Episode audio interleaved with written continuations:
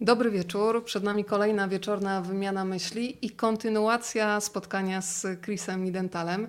Dobry wieczór, witam Państwa bardzo serdecznie i to jest ten moment, kiedy przenosimy się do domu naszego bohatera. Bardzo się cieszę, ponieważ dzisiaj, Panie Krzysztofie, w pewnym sensie będziemy sprawdzać pojemność Pana mieszkania, bo skoro historia rodzinna, to tak symbolicznie, wirtualnie, ale przekraczamy próg Pana mieszkania. Dobry Tak, wieczór. Zapraszam, zapraszam. Dobry wieczór, witam.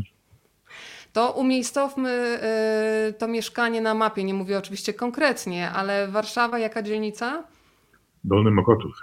Pod Jaruzelcem. To ja, to ja pozdrawiam w takim razie z Saskiej Kępy, a Państwo mogą w każdym momencie tego spotkania dać nam znać, w jakim miejscu na świecie nas e, słuchacie. Powiedziałam, że to jest kontynuacja spotkania z Chrisem i Dentalem, ponieważ część z Państwa e, była już razem z nami podczas pierwszego spotkania w Lajka Gallery. Wtedy rozmawialiśmy innymi o najsłynniejszych zdjęciach e, Chrisa Nidentala, pokazywaliśmy okładki Newsweeka, Time'a, a dzisiaj znacznie więcej rodzinnej historii, więc takich rozsypanych rodzinnych albumów będziemy składać portret e, naszego dzisiejszego gościa.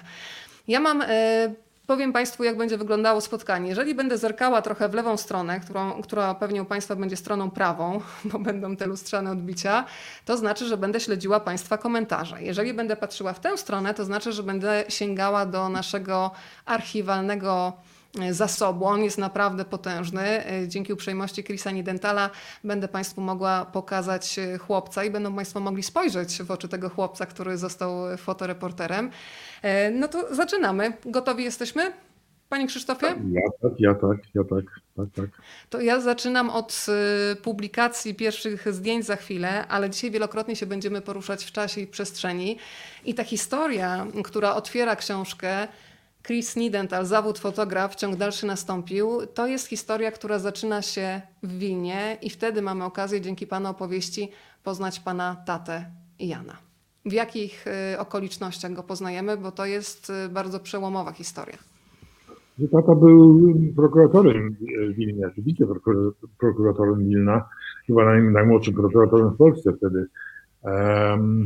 I, I wojna go została właśnie z Wilnie. On się urodził w Lwowie, ale, ale to się wtedy pracował w Wilnie.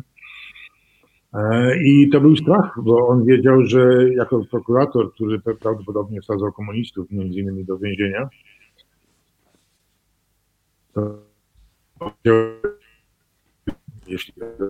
e, to, to, w złej pozycji właściwie, więc e, już chyba na początku września zaczęli już palić dokumenty i i wyrzucać to, to, tylko się dało. Natomiast 17 września, e, jak się dowiedzieli, że już Rosjanie wchodzą prawie do Wilna, to pod Wilnem, to po prostu piechotą uciekł do granicy polsko-litewskiej wtedy jeszcze.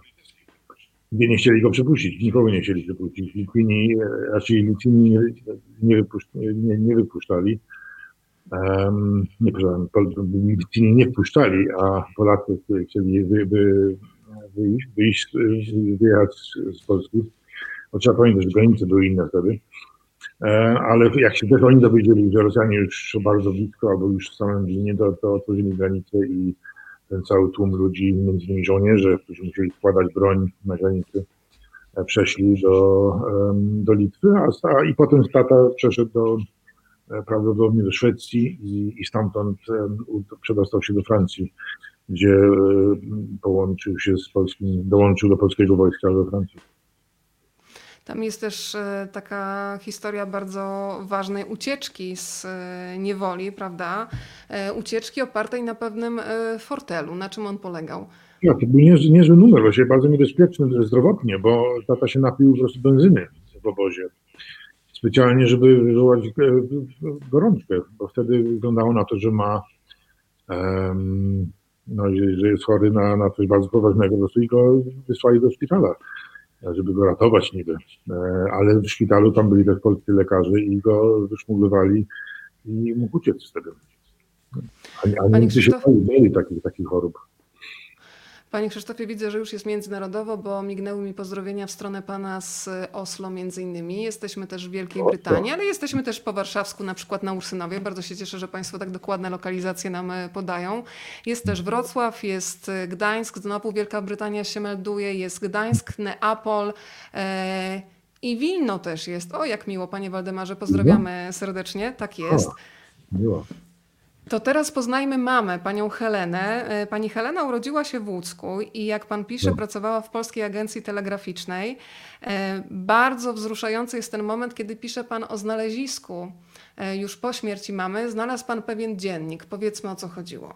Tak, mama jak umarła w 2001 roku, to okazało się, jak ja zacząłem szperać w tych papierach, znalazłem na strychu domu w Londynie tą jakąś walizkę i, i tam był taki dziennik, rzeczywiście napisane, em, napisany właśnie dziennik o, o wyjeździe z Polski właśnie na początku wojny, że nie, nie przez nią, czyli jej bliską przyjaciółką, e, przyjaciółkę, która, z którą prawdopodobnie wy- wyjeżdżali razem.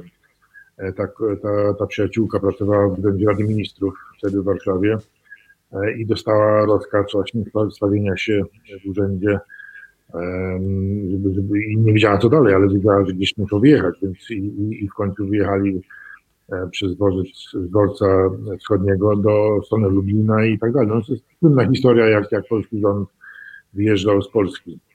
E, Bo, bo tu, i, I mama po prostu tam też była i znalazłem tą książkę, która znaczy dziennik, który jest bardzo wzruszający tak naprawdę. Tym bardziej ta pierwsza część, kiedy właśnie muszą wyjechać z Polski, nie wiedząc, właśnie, znaczy wiedzą, że do Rumunii, ale tylko tyle wiedzieli. Panie Krzysztofie, to pan pozwoli, że zacytuję fragment tego dziennika pani Janiny Rulandowej, czyli przyjaciółki pana mamy, która pisze tak. Opuściliśmy Warszawę w poniedziałek 4 września bieżącego roku. O godzinie 12.30 zadzwonił do mnie radca Stanisławski i polecił być za trzy kwadranse w prezydium. Z szaloną szybkością zaczęłam się ubierać, bo już spałam i pakować. Wreszcie zbudziłam naszą dziewczynę, Weronię Kasperczyk, która spała w ubraniu w obawie o alarm. I we dwie zeszłyśmy z czwartego piętra ulicą 6 sierpnia 2 przez 10 i poszłyśmy w tą noc czarną w Aleje Ujazdowskie. Żadnego samochodu, żadnego tramwaju. Jakieś auto przejechało, więc krzyczę auto i auto na szczęście zatrzymało się. Był to samochód prywatny, był tylko sam szofer. Mówię do niego: Panie, niech pan będzie człowiekiem i odwiezie mnie do mojego urzędu w prezydium Rady Ministrów, bo mam taki rozkaz stawienia się. Wiem, że to jest auto prywatne. Wzdragał się przez chwilę, ale pojechał. Po drodze, jak jakieś duchy, podnosiły i unosiły się w powietrzu balony zaporowe. Było ciemno i tragicznie. Dziewczyna moja szlochała. W prezydium był ruch, nikt nic nie wiedział. W pewnej chwili ktoś dał komendę wsiadać. Wsiadłam do pierwszego autokaru i pojechaliśmy na dworzec wschodni. Tam przeczekaliśmy do godziny 6 rano, o 6 ruszył nasz pociąg. E, I to jest taki króciutki fragment tego dziennika, który pokazuje taką gwałtowność e, tych wszystkich wydarzeń. E, Zastanawiam się, panie Krzysztofie, bo pan pisze w tej książce, że odnalazł ten pamiętnik przechowywany w domu u mamy. E, Czy państwo kiedykolwiek rozmawiali o tych e, wydarzeniach? Bo to jest często takie same się na tym łapie, że postrzegamy naszych rodziców właśnie jako rodziców, a bardzo rzadko pytamy o to, co się działo, zanim my się pojawiliśmy na świecie. Dokładnie i rodzice, a tym bardziej właśnie rodzice, którzy przeżyli wojnę, czy to w Polsce, czy gdzie indziej, po prostu nie chcą o tym rozmawiać, nie chcieli. I, i to było fatalne, że em, kiedy my byliśmy młodzi, oni mogli, byliby w stanie nam coś powiedzieć, natomiast em, a, a my nie chcieliśmy słuchać może, tak, tak też było. E, natomiast jak już chcieliśmy się dowiedzieć, to już rodziców nie było. I koniec, właściwie koniec hi- historii, nie ma. E, I to jest bardzo smutne, że właściwie ja tak naprawdę wiem bardzo mało o tym, co rodzice przeżyli w czasie wojny. E, Panie Krzysztofie, ale możemy upublicznić to, co przed chwilą odkryliśmy, bo pan przygotował aparat. Aparat, którym pana tato robił wam zdjęcia w dzieciństwie, mówię wam, czyli panu i pani Krysi, czyli pana siostrze. To jest ten aparat i przed chwilą co pan odkrył? A że jest film w środku. Zatem nie wiedziałam, że jest film, a tata umarł w 76 roku, czyli to jest bardzo stary film. Ale zobaczymy, czy da się co, wywołać, co tam jest właściwie. Ale to był trudny aparat właściwie, bo się patrzy przez taki, taką ramkę raczej niż wizjer i dlatego czasami ro- robił nam bardzo dziwne zdjęcia właściwie, bo nie bardzo widział, o właśnie to. tak, nie trafił, nie trafił, ale to po prostu taki aparat był. Czyli to Ale- były takie zdjęcia, w których państwo trochę wypadali z kadru, tak? Dokładnie tak, w tym momencie moja siostra spada z kadru. Jest mniej więcej tam, ale nie zupełnie. No to trochę przeskoczyliśmy pewien ważny etap, bo zanim się Państwo pojawili, to przecież był ślub rodziców. Bardzo lubię to zdjęcie ślubne, więc również się e, z Państwem e, podzielę. Gdybyśmy mogli uruchomić poprzez słowa obrazy, nie tylko na zdjęciach, Panie Krzysztofie, to jeżeli Pan myśli o rodzicach, e, to jakie pierwsze słowa przychodzą Panu do głowy, kiedy myśli Pan o mamie, myśli o takich cechach charakteru, a jakie, kiedy myśli Pan o tacie? No, tata jako prokurator był dosyć takim e, ostry, znaczy może nie ostrym, ale, ale był no tutaj, no, miał wielkie poczucie humoru, ale jeśli chodzi o wychowanie dzieci, to był dosyć srogi właściwie w pewnym sensie. Chyba bardziej srogi niż dzisiejsi tatusiowy by byli, a na pewno bardziej srogi niż ja by, jestem, czy byłem.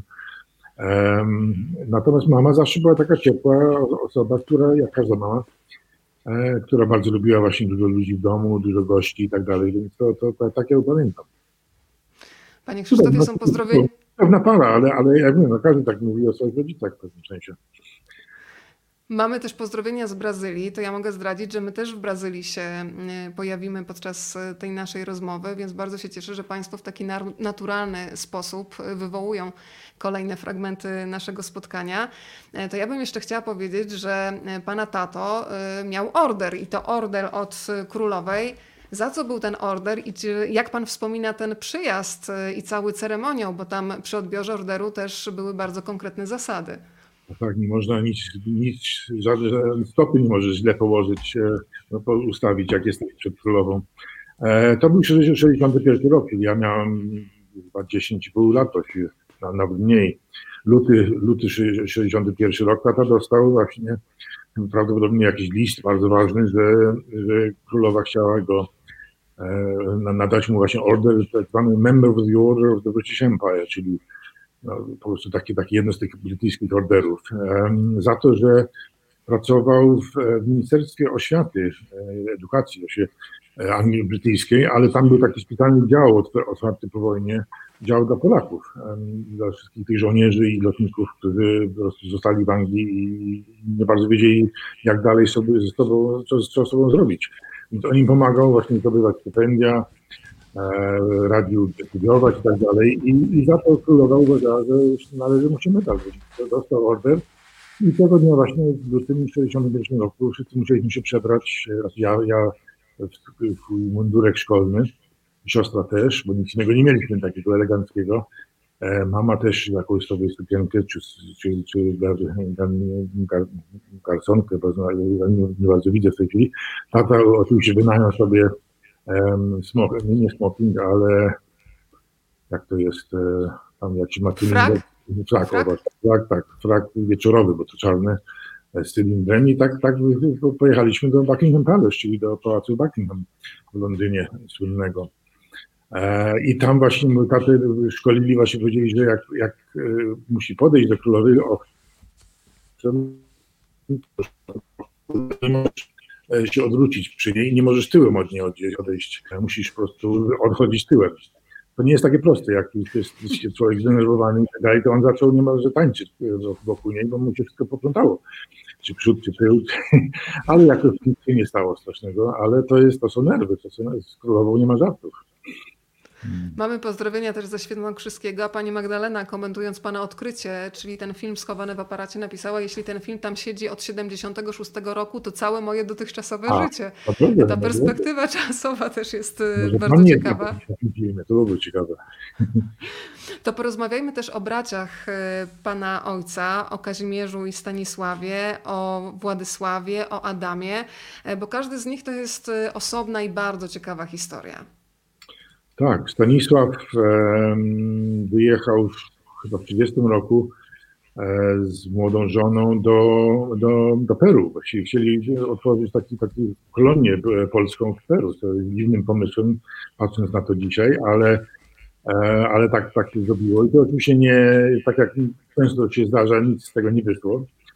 I po kilku latach uciekli do, chyba do Kanady na, na krótko i potem zdecydowali pojechać do Brazylii i zostali do końca życia Brazylii. Ale zaczęło to wszystko się w Peru. Potem był, to był Staszek, nie, nie Staszek, to był Kazimierz, przepraszam, Stanisław był najstarszy i to był jedyny strój, którego poznałem właściwie, bo on przyjeżdżał i do Anglii i potem go spotkałem w Polsce. On też mieszkał w Brazylii przez większość życia, to właśnie to on. Niesamowity człowiek właściwie, bardzo taki właściwie nie, niezbyt wysoki, szczyplutki, e, ale jest też bardzo cudowną żoną. Intelektualiści tacy prawdziwi, ale taka bohema, w sensie, że oni do, do późnego życia jeszcze jeździli autostopem po Europie. Oni, oni po jakimś czasie też wyjechali z, z Brazylii i, i chcieli i przyjechali do Polski, żeby na emeryturze już do końca życia mieszkać w Drabce. Ale i to jest właśnie, ja żałuję, że innych tych już nie poznałem, ale, ale co najmniej tego poznałem. Był Władysław, był Adam jeszcze, który przez jakiś czas mieszkał w Brazylii, ale przed wojną wrócił do Polski i był w niewoli niemieckiej, gdzie niestety w jednym z obozów po prostu zginął, ale z bomby e, alianckiej. Niestety alianci trochę nie trafili tam, gdzie mieli trafić i uderzyli w obóz zamiast dworzec jakiś w mieście Dessel w Niemczech.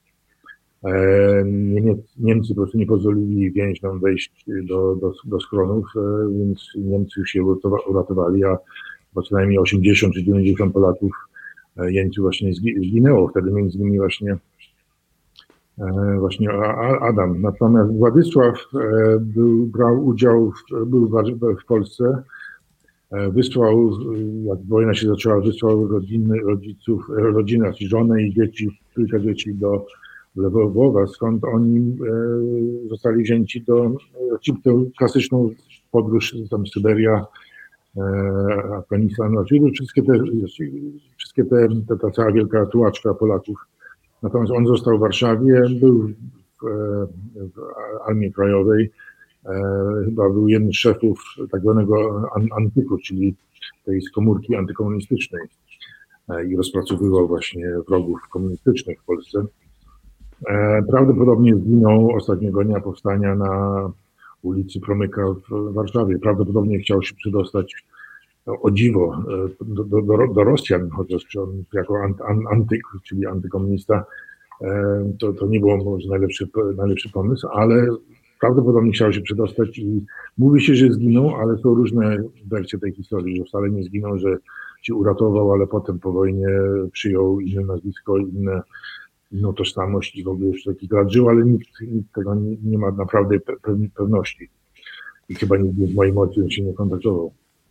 Bardzo ciekawa jest też historia Kazimierza i Marii, nazywanej w rodzinie Myszką. E, tak. Myślę przede wszystkim o ich dzieciach i o adoptowanej córce. Jak ta historia wygląda? Tak, tam, tam właśnie było kilka sióstr, czy kilka sióstr, ale, ale jeszcze będąc w Peru, um, natkali się na taką sytuację, że jakaś Indianka miała być poświęcona, jak jej życie miało być poświęcone z jakichś tam rytualnych spraw, właśnie nigdy nie mogliśmy zrozumieć dlaczego dokładnie, ale miała być po prostu uśmiercona za to, za, za coś tam.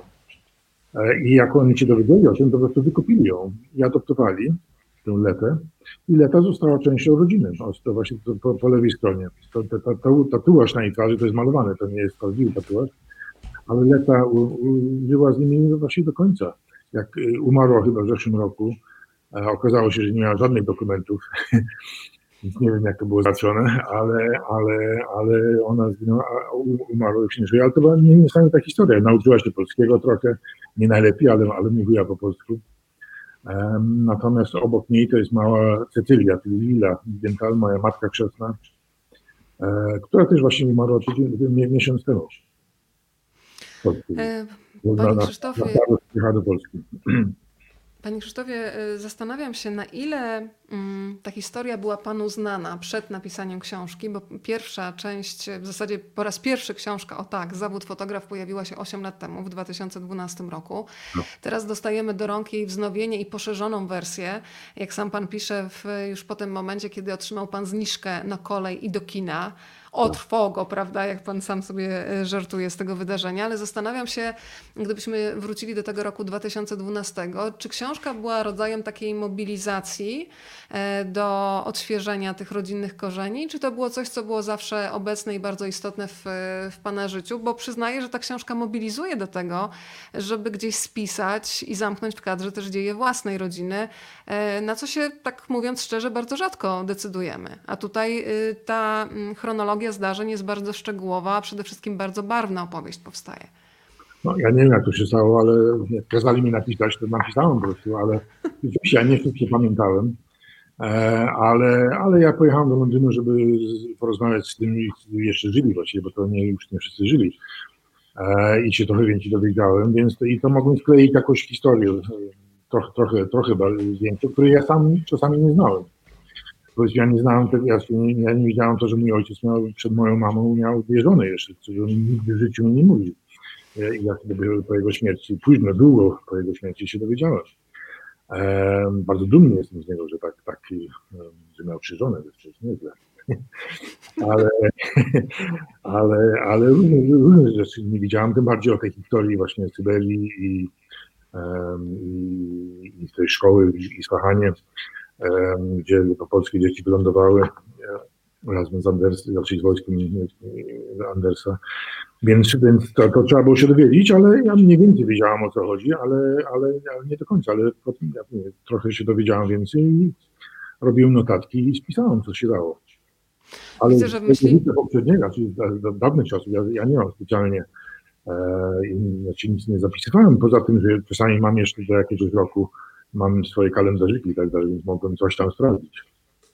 Widzę, że myślimy równolegle, bo właśnie pan Tomek, który nas ogląda, napisał, czy pisząc książkę dużo nowego dowiedział się pan o sobie i o rodzinie. To przed chwilą pan, panie Krzysztofie, powiedział o tych y, odkryciach związanych no, na przykład z tym, że odkrywa pan, że przed mamą y, były inne żony y, taty. No ale czego dowiedział się pan o sobie? Czy po latach się właśnie widzi pewne podobieństwa w sposobie podejścia do świata? To są czasami też drobnostki. Pisze pan na przykład, że tato był uporządkowany, ale sam się pan przyznaje, że pan to może niekoniecznie. Ale jak pan pisze o tym, że tato był na przykład społecznikiem, bardzo zaangażowanym w e, pomoc ludziom, to ja tutaj pewne cechy wspólne odnajduję przy wielu projektach społecznych, które pan się ja, angażuje. Ja nie, ja nie, bardzo, bo ja, ja nie jestem dobrym społecznikiem. Ja czasami się biorę za coś, ale nie jestem dobry w tym. E, byłem przez jakieś pół roku e, takim zastępczym prezesem Związku Polskich Artystów Fotografików. Ja myślę, że oni w życiu takiego złego prezesa nie mieli, bo oni nam zielonego pojęcia co to oznacza i co trzeba robić. Więc tutaj na, na szczęście to było tylko pół roku i mogłem e, oddać swoją pieczątkę i na tym się zakończyło, ale, ale nie, ja nie jestem społecznikiem, jeśli chodzi o jakieś organizacje. Ja mogę być społeczny w sensie, że chodzę na, na protesty i, i dokumentuję te protesty. To jest jakaś tam praca społeczna. Ale, ale jako organizowane społeczność, to, czy, czy jak to nazwać, to, to, to nie ja. Tata był idealny, ty nie mam, mama też, a ja zupełnie nie. A jakieś podobieństwa w takim razie? No bo tutaj e, pan się wypiera tego społecznikostwa, chociaż myślę, że wiele osób po drugiej stronie e, ma w sobie bardzo dużą wdzięczność dla pana, między innymi za to, że jest pan razem z nimi podczas e, wielu protestów i że dokumentuje te wyjątkowe po raz kolejny chwile w życiu Polski. Mm, no ale skoro pan się odcina od społecznikostwa, czyli to jest ten kontrast do taty, to te cechy wspólne, które sam autor tutaj znalazł i może je potwierdzić. O, ja nie, nie znam tych cech wspólnych. Ja myślę, że może trochę mam po tacie poczucie humoru, ale to jest pomieszane z moją, moim angielskim wychowaniem, gdzie też e, angielskie poczucie humoru jest trochę inne niż polskie. E, więc ja mam mieszane takie właśnie, jeżeli w ogóle mam poczucie humoru, to mam taka mieszanka po, po, po mojego ojca i, i angielskiego poczucia humoru. A po mamie, no nie wiem, no może po prostu też lubię mieć gości w domu i mieć pełny dom i taki żywy dom, może to też. I, i mama ładnie gotowała, dobrze gotowała, jak każda mama. I, I to mnie też zostało właśnie. Ja, ja, ja zawsze oglądałem ją, jak gotowała, ale nigdy się niczego przy tym nie nauczyłem. Ale, ale dzisiaj to sobie przypominam i, i też lubię gotować. No to muszę zapytać o popisowe danie Chrisa Nidentala. Klops czyli pieczyny rzymska. A to klops. tak, tak, tak. Bo to jest, to jest, to jest żadne, żadne, żadna sztuka, ale, ale robię to tak, że wszystkim smakuje i proszę o więcej. Więc to, o, to, o to chodzi. Ja nie, ja nie mam e, wyrafinowanego smaku e, w kucharstwie, w gotowaniu. Po prostu lubię takie domowe, smaczne, po prostu lubię smaczne jedzenia, a nie jakieś takie specjalnie piękne, czy, czy nie, nie, nie lubię ziół, nie lubię używać ziół Um, więc to jest takie, dla, dla, niektórych to może być bez smaku, ale, ale ja, ja wolę taki smak po prostu. Ale wszystkie takie pieczyste lubię, pieczenie, gulasze, e, takie proste rzeczy, które po prostu łatwo zrobić i wtedy mogę się chwalić, że gotowałem. Dołączają do nas kolejni widzowie. Przypominam, dzisiaj jest z nami Krzysztof Nidental. E, wyjaśnialiśmy podczas pierwszego spotkania w Lajka Galery, że tutaj w Polsce mm, pan Krzysztof właśnie przedstawia się jako Krzysztof, e, w dowodzie jest Christopher, tak, a w skrócie, jak tak zawodowo Chris. Drodzy Państwo, w każdym momencie tym spotkaniem można się podzielić. Pod tymi okienkami, w których nas widać, jest taki przycisk udostępnij, więc jeżeli chcą Państwo zaprosić do współoglądania znajomych, to nie widzę żadnych przeszkód. A teraz sięgam znowu do naszego bogatego archiwum i muszę Państwu pokazać, że Pan Krzysztof jest jednym z nielicznych, jedną z nielicznych znanych mi osób, która może się pochwalić takim zdjęciem z noblistą w krótkich spodenkach. Zastanawiam się, czy Państwo już rozpoznają, kto tak naprawdę jest w tych krótkich spodenkach. To może dam chwilę na to, żeby Państwo e, spróbowali strzelić raz, dwa, trzy, kto siedzi tutaj na zdjęciu. No i teraz już możemy wyjawić tę zagadkę. Panie Krzysztofie, czas na rozwiązanie zagadki. A, no dobrze, dobrze. To, to jest Czesław Miłosz, e, z tego co wiem, ale to jest wielka zagadka w moim życiu, bo ja nigdy w życiu nie rozmawialiśmy z rodzicami o tym, że znaliśmy, że, że rodzice znali um, Czesława Miłosza.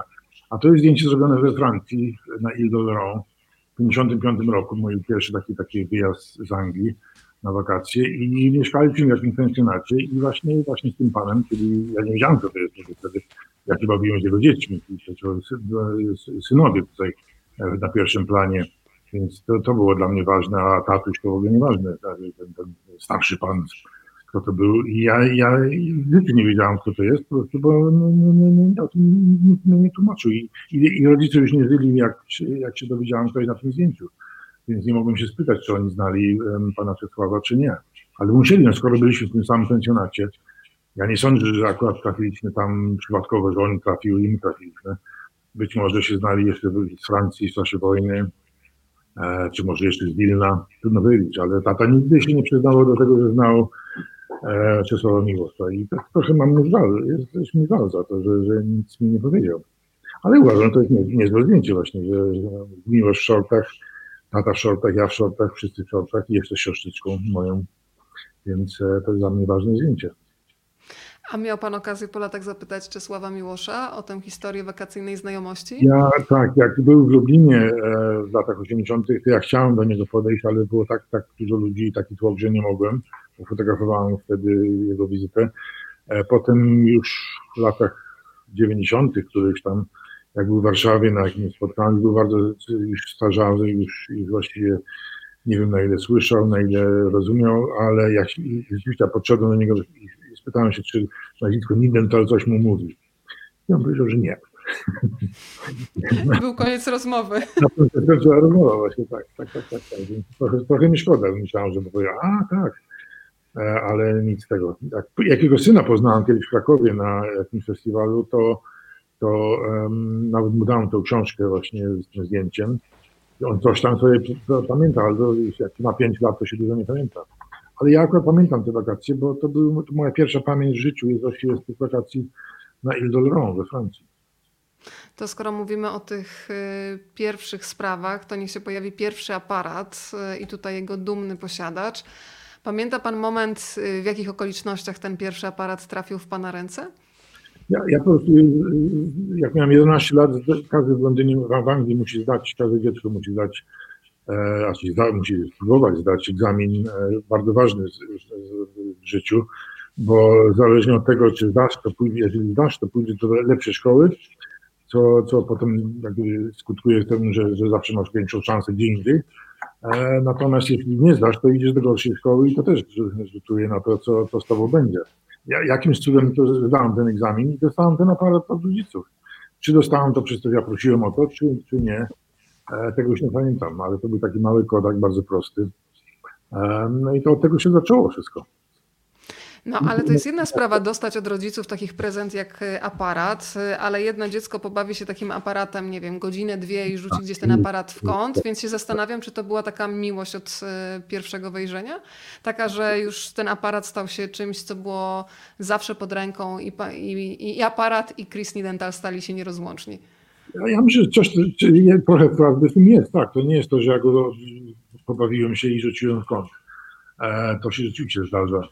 E, natomiast ja też nie miałem na tyle pieniędzy, żeby kupować filmy i potem wołać i tak dalej, bo to trzeba było wszystko skomplikowane, wszystko kosztowało, a ja nie miałem takich dużych pieniędzy od, od rodziców na, e, na życie na, na tydzień czy na miesiąc, więc to, to nie było tak wesoło, żebym ja mógł sobie wszystko fotografować cały czas, ale, ale to mnie jakoś, jakoś czuję, że, że zbratałem się z tym aparatem i właśnie na różne wycieczki to, go brałem i fotografowałem. Pewnie źle fotografowałem, ale, ale to nieważne. Ważne, żeby fotografować. A co to w ogóle znaczy? O, przyczepię się tego zdania. Co to znaczy źle fotografować? Bo ja myślę, że my często mamy jakieś takie wyobrażenie, że chcielibyśmy fotografować jak. E, a pomyślałam sobie, że w ogóle świetny eksperyment to jest chyba właśnie podarowanie dziecku aparatu i nie strofowanie go tutaj, weź ten kadr, bo może jakieś nowatorstwo właśnie w rękach tego małego człowieka się dopiero e, rodzi. To może no, rodzice powinni dać taką wolność. Tak, ale u mnie nie było, nie było, nie było widać tej iskierki jakiegoś talentu. Po prostu robiłem na lewo i prawo pewnie idiotyczne zdjęcia. E, albo ruszone, albo nieruszone, ale, ale po prostu nic ważnego nie robiłem. Czasami może jakieś tam spotkanie, to coś tam sfotografowałem. Ale to, to, to nie są zdjęcia. Ale rzeczywiście dzieci mogą niezłe zdjęcia robić. Ja pamiętam, byłem w konkursie takim lokalnym na Mokotowie właśnie, kiedy był konkurs dla o Mokotowie dla, przez mieszkańców Mokotowa, gdzie była sekcja dla, dla, dla dzieci, którzy dostali takie jednorazowe aparaty, żeby coś tam zrobić i sekcja dla, dla starszych, dorosłych. I muszę powiedzieć, że dorośli zrobili kiepskie zdjęcia, a dzieciaki zrobiły wspaniałe zdjęcia, więc to było to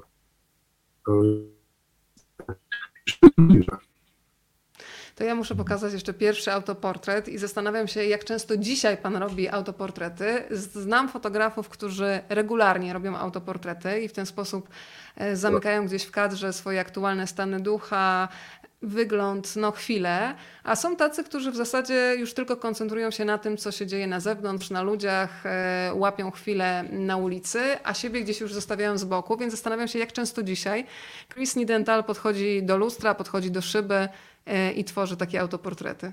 Ja, ja bardzo rzadko, ja w ogóle nie, nie, nie fotografuję siebie. E, tym bardziej, że ja nie, nie lubię fotografować telefonem, a telefon jest idealny do tego, żeby robić sobie selfie tak zwane. Ale nie, ja nie, ja nie mam, no, kiedyś to czasami się robiło, ale to, to nie jest moją pasją.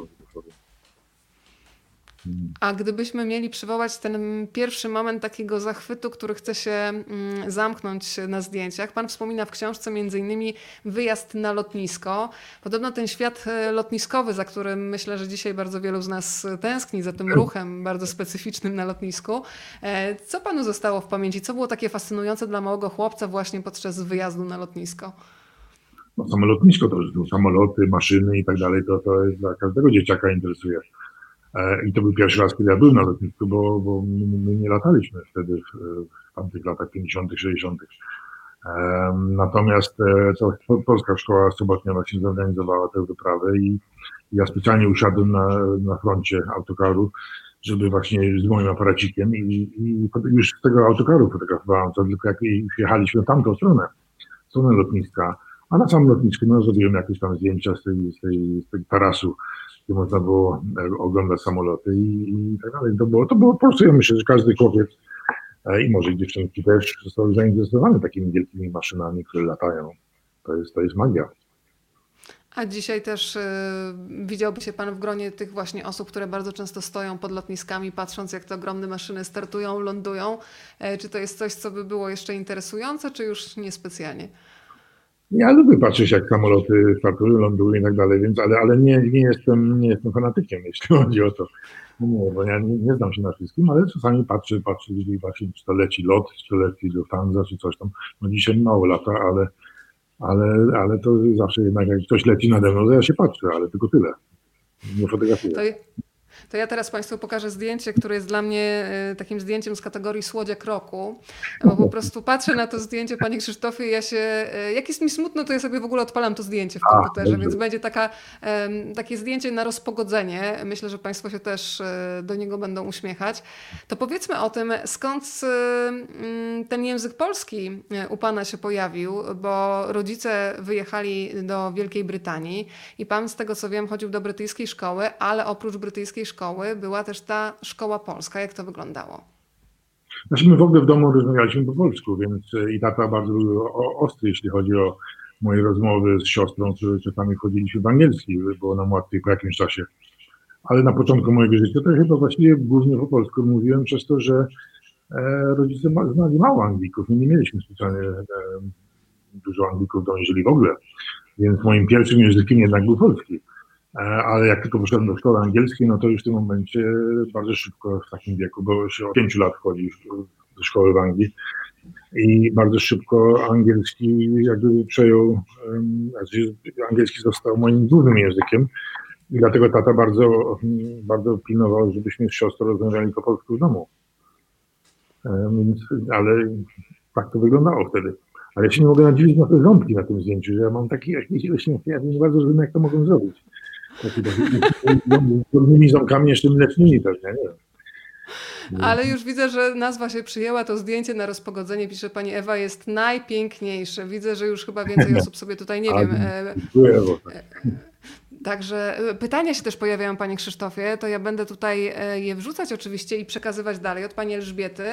Mhm. Panie Krzysztofie, jaką najcenniejszą nagrodę...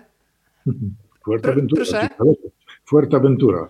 Elżbieta Kopeć.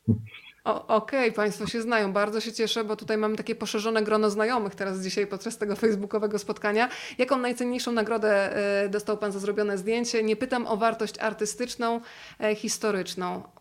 Czyli mówimy o czymś takim, co się zadziało w sferze emocji, a niekoniecznie było nagrodą w jakimś konkursie, na przykład WordPress Photo. O tej nagrodzie wspominaliśmy podczas e, spotkania w Lajka tak. Gallery. WordPress Photo to jest swoją drogą jakaś tam nagroda, oczywiście miło mieć. E, ale ja myślę, że dla, dla fotografa, e, który pracuje dla tych tygodników, znaczy pracował dla tych tygodników wielkich, światowych, to okładka jest zawsze, to, to, to jak się miało okładkę, to, to, to już było coś właściwie. Um, więc to w pewnym sensie to, to, to są te nagrody. Jeżeli dostajesz okładkę i wiesz, że twoje zdjęcie jest na całym świecie, no to już jest niezłe, niezłe zdjęcie. Dlaczego nie, nie, nie, niezłe uczucie. Nawet właśnie takie uczucie, tak właśnie jak Lech Wałęsa dostał Nobla, i wybrano to zdjęcie przez to, że miał, powiedzieli, że mam maminę um, kota, który właśnie połknął kanarka. I dlatego wybrali moje zdjęcie. Rok 83. E, e, pan, panie Krzysztofie, przed chwilą się dziwił, jak potrafił się tak uśmiechać, a proszę, państwo tutaj komentują, że uśmiech ten sam. No Czyli dobrze. się... I zęby te same jeszcze, tak? Zęby oryginalne.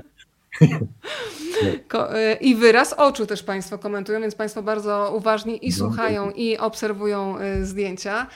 To y, za chwilę będziemy z tego dzieciństwa już przechodzić w młodość. Jest taki moment, oczywiście z tym angielskim poczuciem humoru w książce Zawód fotograf opisany, kiedy jest taka no niezobowiązująca rozmowa z pana mamą, co ty myślisz, synku, o internacie?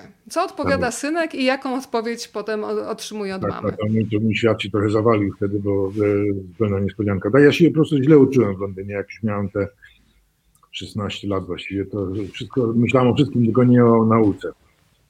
A tutaj mała, mała matura, trzeba było zdać, potem duża matura, mała matura, jak ma się 16, duża matura, jak się ma 18.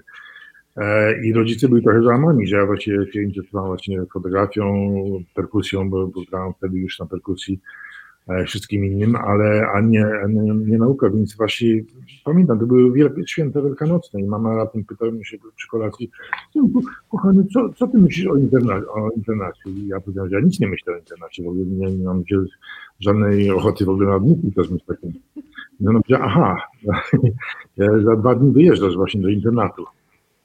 I tak mnie rodzice właśnie ładnie pożegnali z domem i wysłali mnie do, nieznane do, do, do, do, do zakonu, zakonu benedyktyńskiego e, na granicy Anglii i Walii właściwie i tam się przez następne półtora roku uczyłem.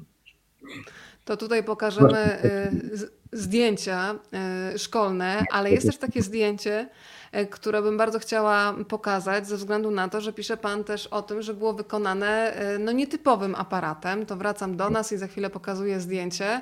Zdjęcie już mamy i proszę opowiedzieć, jak wyglądał mechanizm powstawania tego zdjęcia, bo wydawałoby się, że wszyscy stoicie w jednym rzędzie. Tak, tak, tak. To jest niesamowite. Właśnie ja żałuję, że dzisiaj nie ma takich aparatów ani takiej metody, bo to jest świetna metoda, żeby fotografować dużą ilość osób. To nie jest wcale łatwym zadaniem. E, żeby jeszcze wszyscy patrzyli w Twoją stronę i tak dalej i się nie, nie mrugali. To, to jest niebywale trudne. Natomiast my nie stoimy w prostej linii, my stoimy w półkolu. E, z tyłu jest właśnie kościół e, nasz, nasz, tego zakonu benedyktyńskiego. My stoimy w półkolu, a fotograf stoi po środku, właśnie trochę oddalony na, na, ze statywem. Ma taki duży aparat na statywie E, wymierzone dokładnie to półkole, żeby, żeby było wiadomo, że wszystkich, wszyscy będą ostrzy, ostry, ostry nastawieni. I po prostu on musiał, na, coś tam musiał nakręcić ten aparat, żeby tam jakiś był mechanizm taki, żeby ten aparat się ruszał po prostu na, na, swojej osi na tym statywie i ja w pewnym momencie powiedział, dobra, robimy zdjęcie i puścił ten aparat, który zaczął tak powolutku ruszać e, w prawą stronę. E, prawdopodobnie film wtedy się odwracał w środku, w drugą stronę, żeby to jakoś... E, ten, I to to jest w ogóle jeden film, większy format niż dzisiejszy. Nie ma już tego filmu, nie robi się tego filmu. E, I ta no, wielka odbitka to jest po prostu stykówka z tego całego negatywu, więc to jest fantastyczna metoda, żeby zrobić takie, takie zdjęcie. Ja już tego nie widziałem od tego czasu. Ale to, jest, się... że, to nie, że to nie jest prosta linia. Pojawiają się kolejne pytania. Pan Tomek pyta o to, czy jest jakieś zdjęcie, które zmieniło, miało wpływ na czyjeś życie, czy ktoś był wdzięczny za, opublikowane, za opublikowanie zdjęcia. Nie pytam oczywiście o pana z wąsem, dodaje pan e, Tomek, czyli tutaj e, naszego noblistę, który przed chwilą się pojawił na, na okładce, odstawiamy na bok, ale myślimy o takie zdjęcia e, pewnie przypadkowych osób, które się pojawiły na zdjęciu. Czy były takie spotkania? Oj tak, tak, tak, tak, tak. Ja, ja bardzo lubię się spotykać z ludźmi, którzy raptem mówią mi, słuchaj, to jest zmiana w zdjęciu po, po 30-40 latach. To się rzadko zdarza, ale się zdarza. E, I to jest bardzo interesujące zobaczyć, że, i się zaznaczyło jego życie, czy jej życie i powiedzieć, że, że to jest właśnie, to jest właśnie ja, jeszcze lat temu pan mnie sfotografował. Ja oczywiście w większości czasu nie miałem pojęcia, kogo fotografuję, bo to wszystko anonimowo. Natomiast jedną osobę, którą sfotografowałem, to była właśnie Dorota Stalińska, która wylądowała na okładce Newsweeka. E, w pewnym sensie przypadkowo, ale, ale bardzo miło i dla niej, i dla mnie, że, że ona się na tym zdjęciu znalazła w latach 80., 83 rok chyba, czy czwarty. E, po prostu Newsweek robił jakiś materiał na całym, po całym świecie o tak zwanym aerobiku, czyli fitnessie. E, I, i korespondent w Polsce po prostu powiedział, słuchaj, no to będziemy robić coś. E, poznałem taką panią, która właśnie aktorka, która bardzo, bardzo, mocno praktykuje właśnie aerobik i fitness jeszcze w tamtych latach i może ją sfotografujesz, więc ja pojechałem do pani Doroty. Ona właśnie mieszkała w takim, tak, takim, takim bloku, jak pięknym wschodnioeuropejskim bloku E, I, I najpierw ją fotografowałem w tym mieszkaniu, jak ona różne sztuczki wyprawiała gimnastyczne przed moim aparatem. I potem powiedziałem sobie, może pójdziemy na dwór i ja ciebie sfotografuję, jak, jak sobie skaczesz, bo jakoś sobie to wyobraziłem, że byłoby dobrze ją wrzucić właśnie w to tło tych, tych bloków e, obskurnych, żeby to było widać, że to nie jest e, Paryż czy, czy Londyn, tylko żeby to było widać, że to jednak jest za żelazną kurtyną. I ona się zgodziła, poszliśmy na dwór i zaczęła skakać. Ja trochę tak z niskiego punktu widzenia ją sfotografowałem i, i jest opadka, więc e, tylko, że on nikt nie pisze, że to jest Dorota Stalińska, ale ona o tym wie i ja o tym wiem. I tylko Wałęsa, jest... i ona jest na okładce muzyka, jako Polski i Polak, Polacy. Kolejne pytanie od pani Ewy. Czy jest jakieś zdjęcie, którego pan nie zrobił i tego żałuje? Oczywiście, ale lepiej się nie przyznawać do tego w tym momencie. tak, tak, tak, nie jest dużo takich zdjęć oczywiście, bo czasami się po prostu albo cię nie ma i, no i trudno, albo się boisz wyciągnąć aparat i trudno, no nie, wyciągnąłeś, albo się wstydzisz i nie wyciągnąłeś i, i tak dalej. No są różne, różne grzechy. Albo po prostu często było tak, że po prostu gdzieś czekałem, czekałem, czekałem, aż tak się znudziłem, że poszedłem gdzie indziej i jak wróciłem, to już było po herbacie, więc to, to się zdarza. Ale chociaż jedno. Ja wiem, że tych żali, że się nie udało czegoś zrobić jest wiele, ale chociaż jedno. Bo myślę, że pani Ewa tak łatwo nie odpuści, że tam wiele było zdjęć. Pani Krzysztofie, no muszę docisnąć do ściany. Ja, ja, ja zawsze żałuję, że nie zrobiłem zdjęć, jak już e, był 89 rok e, i mur zaczął padać e, wszędzie, że nie byłem na granicy austriacko-węgierskiej, kiedy tam symbolicznie był taki moment, kiedy władze tych krajów po prostu symbolicznie przecinali druty kolczaste na, na, na ich granicy wspólnej, a ja akurat byłem gdzieś indziej wtedy i nie mogłem tego zrobić. I trochę żałuję, bo to by do mojego obrazu właściwie całego tego e, upadku komunizmu w 1989 roku by się by pasowało i tego nie, niestety nie zrobiłem. Drodzy Państwo, ja dzisiaj oprócz e, rozmawiania na temat zawodu fotoreportera obiecałam Państwu też opowiedzenie o prywatnej historii Chrisa Nidentala, więc zanim był fotografem, to był też, uwaga, uwaga, przewodnikiem. Bardzo lubię to zdjęcie, bo pokazuje energię, E, no po prostu, krótko mówiąc, był pan darzony i nadal jest darzony ogromną sympatią. Tutaj no takie kobiece grono, bym powiedziała, dominujące i przewodnik. Czym się przewodnik, co było w jego obowiązkach i jak w ogóle pomysł na taki sposób zarobkowania się pojawił w pana życiu? Znaczy, to zdjęcie, ale pamiętam, że jest w ogóle zrobione na promie między e, Anglią a Holandią, bo ja po prostu byłem przewodnikiem nie takim, który mówił, że po, po lewej jest taki, taki pałac, czy, czy po prawej jest jakieś inne muzeum, tylko po prostu ja miałem za zadanie E, prowadzić 50 e, mniej więcej, czy, 100 osób e, z, z Londynu do, do Polski, po prostu pociągiem, bo to wtedy się jeździło pociągami. Takie firmy polskie um, turystyczne po prostu czarterowali, czarterowały wagony um, na, na linii właśnie akurat Holandia, Holandia, um, Warszawa, bo z Anglii to już inny pociąg z Anglii do, znaczy z Londynu do, portu w Anglii, potem prom i potem dopiero w Holandii się wsiada w ten pociąg, który dojedzie do Warszawy. I po moim zadaniem było to, żeby się opiekować nimi, czyli musiałem sprawdzać, czy mają paszporty, wszystkie ważne, e, wszystkie wizy, bo było dużo tych wiz. E, Polacy musieli mieć wizy oczywiście tranzytowe, niemieckie, zachodnio-niemieckie i holenderskie, no i angielskie oczywiście. E, a jeżeli to była Polonia londyńska, czy, z swoimi paszportami, to musieli mieć pol, polską wizę i NRD-owską tranzytową. Więc to wszystko trzeba było sprawdzać i pilnowałem ich po prostu i tak się jechało 30 godzin. Raz w tygodniu właściwie tak się jechało do Warszawy i potem może dwa dni przerwy i z powrotem 30 godzin do, do, do, do Londynu. Cudowna praca. To były takie, jedne, ja to robiłem oczywiście jako, jako student, po prostu była moja studencka letnia praca.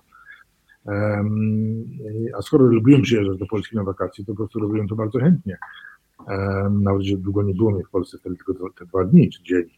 Natomiast jeden sezon miałem właśnie też i autokarem, czyli autokarem z, też z Holandii do, do Poznania, wtedy dalej niż do Poznania się nie jeździło. Ale powiedział Pan, że to była cudowna e, praca. Tak się zastanawiam, bo bycie przewodnikiem, jeżeli ma się pod opieką większą grupę ludzi, czasami bywa delikatnie mówiąc e, no, trudną pracą, bo jeden gdzieś tam zostanie na przerwie, ktoś się spóźni, trzeba czekać. No, ludzie się potrafią zachowywać przeróżnie na wycieczkach, o czym opowiadają przewodnicy również teraz w biurach podróży. Więc czy, czy zdarzały się takie sytuacje, że miał Pan serdecznie dość tego towarzystwa, bo jednak zachowywali się dorośli ludzie jak dzieci? Znaczy, jak oni mi kazali pić właściwie, to ja, ja, ja musiałem wtedy odmawiać, co to nie jest łatwo odmawiać. E, ja w ogóle nie jestem od alkoholu specjalnie, więc to nie było tak trudno, ale to było niebezpiecznie. Natomiast jak, jak mi się pasażer lupił, e, to miałem właśnie raz taki kłopot, że to było pociągiem właśnie i, i ja już miałem dosyć go, bo nie, nie wiedziałem, co z nim zrobić. Był tak pijany, młody chłopak jakiś, e, że ja, ja niestety poszedłem do, do konduktora do Holendra i powiedziałem, słuchaj, mam problem z tym pasażerem, to robić. On takim razie, wyrzucamy go na następnej stacji, staniemy i, i ma wysiąść. Dajemy mu swoje walizki i, i niech sobie radzi.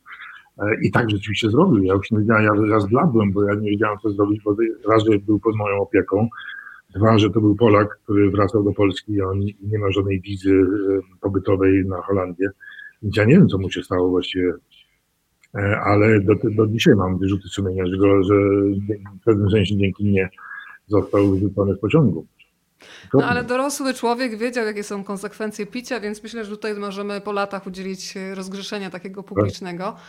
E, teraz bardzo bym chciała, żeby się pojawiła e, bardzo ważna kobieta w Pana życiu, czyli wywołuję tutaj zdjęcie ślubne z Panią Karoliną. E, uwielbiam tę fotografię, bo w niej jest tak filmowa energia. Pan w ogóle w Meloniku to jest bohater drugiego planu, ale trudno go po prostu nie zauważyć. Przepiękna suknia, już to wspominałam podczas spotkania w Lajka Galerii, że myślę, że nie jedna panna młoda dzisiaj by w takim kroju sukni y, wybrała się, żeby powiedzieć to najważniejsze tak. Powiedzmy trochę o historii tego zdjęcia, bo ilość fotografów naprawdę jest imponująca na ślubie.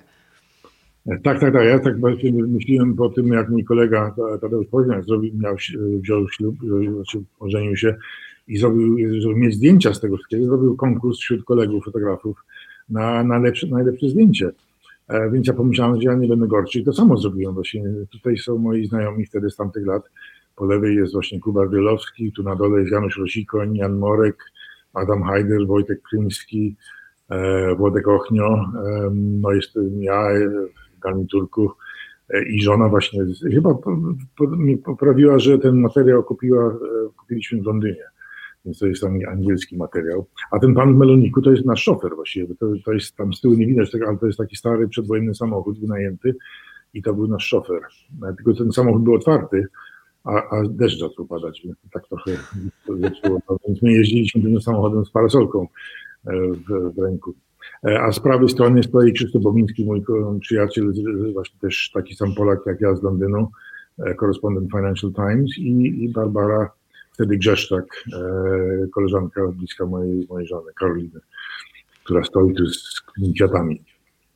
E, padło pytanie z uśmiechem oczywiście od pana Tomka, czy zdjęcie ślubne komuś wyszło? To cały konkurs był przecież ogłoszony. No, Powiedzmy, jak wyglądał wernisaż wystawy i gdzie on się odbył, tych zdjęć ślubnych? Odbył, odbył u mojej teściowej, bo to było duże mieszkanie, więc tam, tam wszystkich zaprosiliśmy i był konkurs, ale w jury były tylko kobiety, bo wszystkie, wszystkie kobiety E, brały udział, mężczyźni mieli prawa głosować. No i, i akurat fotograf po lewej, czyli Kuba, Kuba Grelowski wygrał. Ale wszystkie zdjęcia były dobre, bo to jednak są profesjonalni fotografowie, więc nie da się, że wiedzieli co robią. Świat jest bardzo mały, pani Dorota napisała, z panią Karoliną chodzimy do tego samego fryzjera. Oczywiście małżonkę bardzo gorąco e, pozdrawiamy. Jak pan wspominał e, niedawno, to wcale nie było oczywiste, że to będzie miłość, bo to się zaczęło wszystko od jakiegoś takiego potrącenia. Fotograf w biegu. Ja to tak było, było? Na... na ulicy Krowej. E, I rzeczywiście ja jakoś tak, tak latałem po ulicy, po chodniku właśnie i, i szturchnąłem właśnie Karolinę torbą swoją, właściwie tak nie przepychałem i ona była trochę zła, ale, ale, ale coś mi tam odbuchnęło i, i, i tyle, ale byłem zainteresowany, można tak powiedzieć. Ale potem jakoś się spotkaliśmy jeszcze raz z Zakopanem i tam, tam się to bardziej rozwinęło, że tak powiem. Więc to jest taka dwukrotna, dwukrotny początek. To jeszcze teraz przedstawię zdjęcie y, kolejne z kategorii folder ulubione, bo to jest zdjęcie, na którym jest pana żona i pana syn, ale oprócz osób, które widać w kadrze, najbardziej cenię te zdjęcia, w których widać uczucia. I to jest zdjęcie po prostu według mnie przepełnione miłością. Tam jest po prostu światło, słońce we włosach, ta czułość pani Karoliny w, w, w, stosunku do Filipa. Zastanawiam się, jak często zawodowy fotoreporter ma też czas, y, chęci, żeby właśnie łapać takie chwile. No to zdjęcie chciałoby się aż po prostu powiesić y, na ścianie. No, ja zawsze lubiłem te zdjęcia, ale to jest, to jest cud, bo, bo ja dzisiaj nie potrafię robić rodzinnych zdjęć dobrze, ale może jak dziecko jest małe, to, to wtedy, wtedy jakoś lepiej, lepiej wszystko leży i łatwiej to tą bliskość i, te, te relacje jakoś sfotografować. No tutaj mi się udało, ale od tego czasu chyba nie zrobiłem dobrego zdjęcia e, rodzinnego jeszcze. No tutaj, tutaj rzeczywiście i Karolina pięknie wygląda, a Filip wygląda no, tak jak takie dziecko, które nie chce jeść kanapki. Tak. I, I zachwycone czymś tam, co się dzieje gdzieś. Tego nie no, widzimy, ale ta ciekawość i fascynacja jest w oczach. Wszystko go interesuje, tylko nie to, co mama mu każe jeść. Tak. Mhm. E, pan Bartek właśnie o to pyta, czy łatwo przychodzi panu fotografowanie członków rodziny, czy uciekają przed aparatem. To to jest tak, panie Krzysztofie, no. że pan może niespecjalnie teraz to, co powiedział, e, jakoś się na tym koncentruje, ale rodzina faktycznie ucieka, czy, czy jeżeli jest taki moment to na zatrzymanie, to zapozują? Nie, nie, to, że oni uciekają, tylko po prostu ja jakoś mi to nie wychodzi. Po prostu ja, ja, ja, się, ja się sam dziwię, że nie potrafię dobrze do rodziny fotografować. Ale co zrobić? Co najmniej kiedyś potrafiłem. To teraz bym jeszcze chciała powiedzieć o tym momencie. Mm, zastanawiałam się też wielokrotnie, myślałam o pana żonie, o pani Karolinie, w momencie, kiedy opisywał pan między innymi stan wojenny i ten moment, kiedy mm, tak naprawdę wychodząc z domu, Traciliście ze sobą kontakt, kiedy nie było pana przez tydzień, no bo to były czasy, w których nie można było tak zadzwonić komórką, dać znać komuś przez Messengera czy przez Facebooka, tylko praktycznie... Nawet, nawet telefonu nie było normalnego, nie do komórki, ale telefonów nie. Dokładnie tak, więc zastanawiam się, e, jak te momenty rozłąki wyglądały i jak człowiek sobie tak emocjonalnie radził z tym, że tak naprawdę jedna sprawa, że się wie, że mąż jest w pracy, ale druga, że w sercu jest pewnie niepokój, czy on jest bezpieczny z tym aparatem na ulicy. Tym bardziej to, to był jednak, jednak ten pierwszy, pierwszy tydzień to był dosyć, e, no baliśmy, bo nie wiedzieliśmy, co to, co to właściwie oznacza, ten stan wojenny, więc ona na pewno się martwiła o mnie, a ja ja robiłem to, co, co tylko mogłem, ja się martwiłem też o, rodzinę, ale sądziłem, że wszystko jest w porządku. Ale rzeczywiście wyszedłem z domu o, o drugiej, trzeciej w nocy e, z tej soboty na, na, na niedzielę stanu wojennego, jak się dowiedziałem, co się dzieje. I ja rzeczywiście zniknąłem na tydzień i, i trudno było mnie znaleźć. Potem się okazało, że ja jestem po prostu, mieszkam u, u, w pustym mieszkaniu teściowej, której nie było w Polsce wtedy. E, ale to nie było oczywiste, że ja tam byłem i na szczęście mój szwagier mnie odnalazł tam i, i, i po prostu czasami Karolina do mnie pisała liściki takie e, troskliwe i ja opisywałem z powrotem e, do niej. Więc taki, taki był kontakt jedyny. Zawód fotograf. To teraz, drodzy Państwo, będzie e, szansa na to, żeby zobaczyć, ale nogi ma Chris Nidental. Tak. Ja ostatnio pokazywałam e, tutaj dyrektora Opery Bałtyckiej Jose Maria Florencia, który też był baletmistrzem i właśnie takie tak. komentarze wśród jego zespołu artystycznego się pojawia, pojawiały, bo zazwyczaj jednak dyrygent we fraku, w eleganckich spodniach, a wtedy jeszcze w tak zwanych rajtuzach, a tutaj proszę, krótkie spodenki, o tak. które też trzeba było zawalczyć podobno na y, pielgrzymce. Tak, to jest 82 rok e, pielgrzymka z Warszawy do Częstochowy. Ja przeszedłem całą drogę właśnie z, e, z Januszem Rosikoniem, po prostu razem taką parę stworzyliśmy, żeby fotografować to wszystko, ale my wzięliśmy ze sobą dżinsy raczej. I to był duży błąd, bo dżinsy, jak się idzie 30 km dziennie, to te dżinsy tak ocierają uda, że po prostu nie, nie, sposób było nosić ich. Ale, ale problem polega na tym, że jest zabronione było wtedy nosić, e, mężczyznom nosić shorty na pielgrzymce. Nie wolno było nosić czorty, wszyscy byli w długich spodniach, no ale my już nie wiedzieliśmy co zrobić, więc ja w końcu po prostu powiedziałem sobie, ja nie, ja nie wytrzymuję. E, zdjąłem te jeansy, miałem na szczęście shorty ze sobą i włożyłem te shorty. A Janusz musiał po prostu gdzieś tam zapukać do jakiegoś domu po drodze, poprosić o nożyczki i, i, i przy, przyciął sobie, obciął sobie te cenne jeansy. Więc e, tak, tak, tak to wyglądaliśmy, ale to było nielegalne. Właśnie wobec kościoła to było nielegalne. Panie Krzysztofie, widzę, że Państwo mają e, poczucie humoru, które tutaj będzie współgrało z Pana, bo Pan Tomek się uśmiecha i pyta, trzyma Pan w ręku telefon, bo faktycznie tak to wygląda. Robię selfie, oczywiście, tak, tak. No to jest światłomierz. Ja, ja zawsze używałem światłomierza, przez to, że ja nigdy nie wierzyłem, że to, co światłomierz w aparacie mierzy dobrze. Tym bardziej jak się robi, fotografuje na slajdach, no na slajdach trzeba mierzyć światło, które odbija się od kogoś, a nie, nie przepraszam, światło, które pada na kogoś, a nie się odbija a aparat mierzy to, co się odbija, więc to jest dobre dla negatywu, ale nie dla slajdu. Więc ja zawsze nosiłem um, jakiś porządny światłomierz i to, to bardzo dobra rzecz. Pytanie od Pani Małgosi. Czy robi Pan zdjęcia telefonem?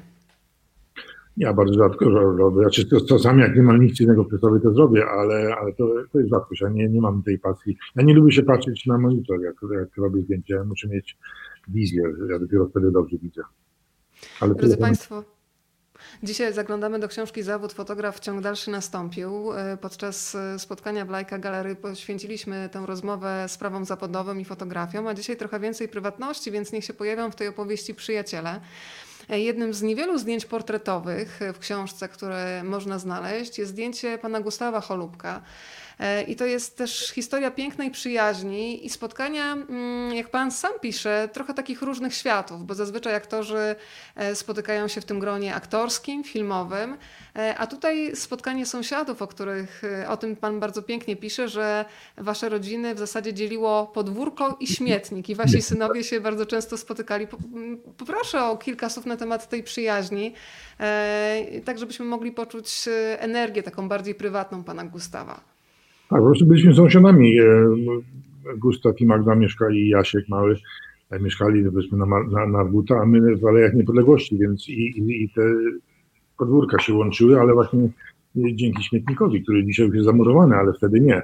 I można było szybko przechodzić przez ten śmietnik. I jak już um, się poznaliśmy e, przez taką naszą przyjaciółkę, to, to okazało się, że mieszkamy obok siebie i to, to taka, taka przyjaźń się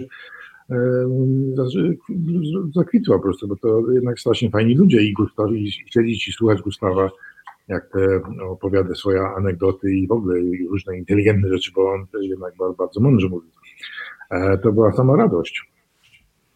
I, to i, ja, i Magda też, która e, też potrafiła niezby zagrać jakąś rolę między nami wszystkimi to, jest, to była sama radość, żeby ich słuchać właściwie. I myślę, że oni nas cenili przez to, nie cenili, ale znaczy Magda do tej pory, ale Gustawa już nie ma z nami, ale cenili przez to, że byliśmy właśnie e, nie, nie, nie aktorzy, że właściwie należeliśmy do, nie chcę być normalnych ludzi, ale nie chcę obrażać aktorów, ale, ale, ale byliśmy w cywilu, a nie byliśmy aktorami. Przy okazji pana Gustawa Holubka, pan też wspomina wspólne wakacje w Juracie i bardzo lubię zdanie, że te warunki w Juracie w latach 80 trochę przypominały Anglię lat 50., więc rozwijmy wątek, co się za tym zdaniem kryje. Ten smaczek, ja, ja, ja, ja to wymyśliłem w pewnym sensie, ale bo to się nie pamiętam z, z Anglii lat 50., ale, ale tak sobie wyobrażam, że tak Anglia musiała wyglądać wtedy, jak my w 80. latach przyjeżdżaliśmy do, do Juraty. Ale ale ta, ta, miłość do Juraty wtedy rozkwitła i została do dzisiaj, nawet jeżeli dzisiaj Jurata jest zupełnie inna ale jak tam, my nauczyliśmy właśnie Gustawa i Magdę jeździć do Juraty, oni nas nauczyli jeździć do swoich górali na Bukowinie, więc, więc na Wielkanoc jeździliśmy z nimi e, w góry, a latem jeździliśmy do, do Juraty. Ale warunki były dosyć prymitywne, muszę powiedzieć. Ale na, na, tym cały urok polegał.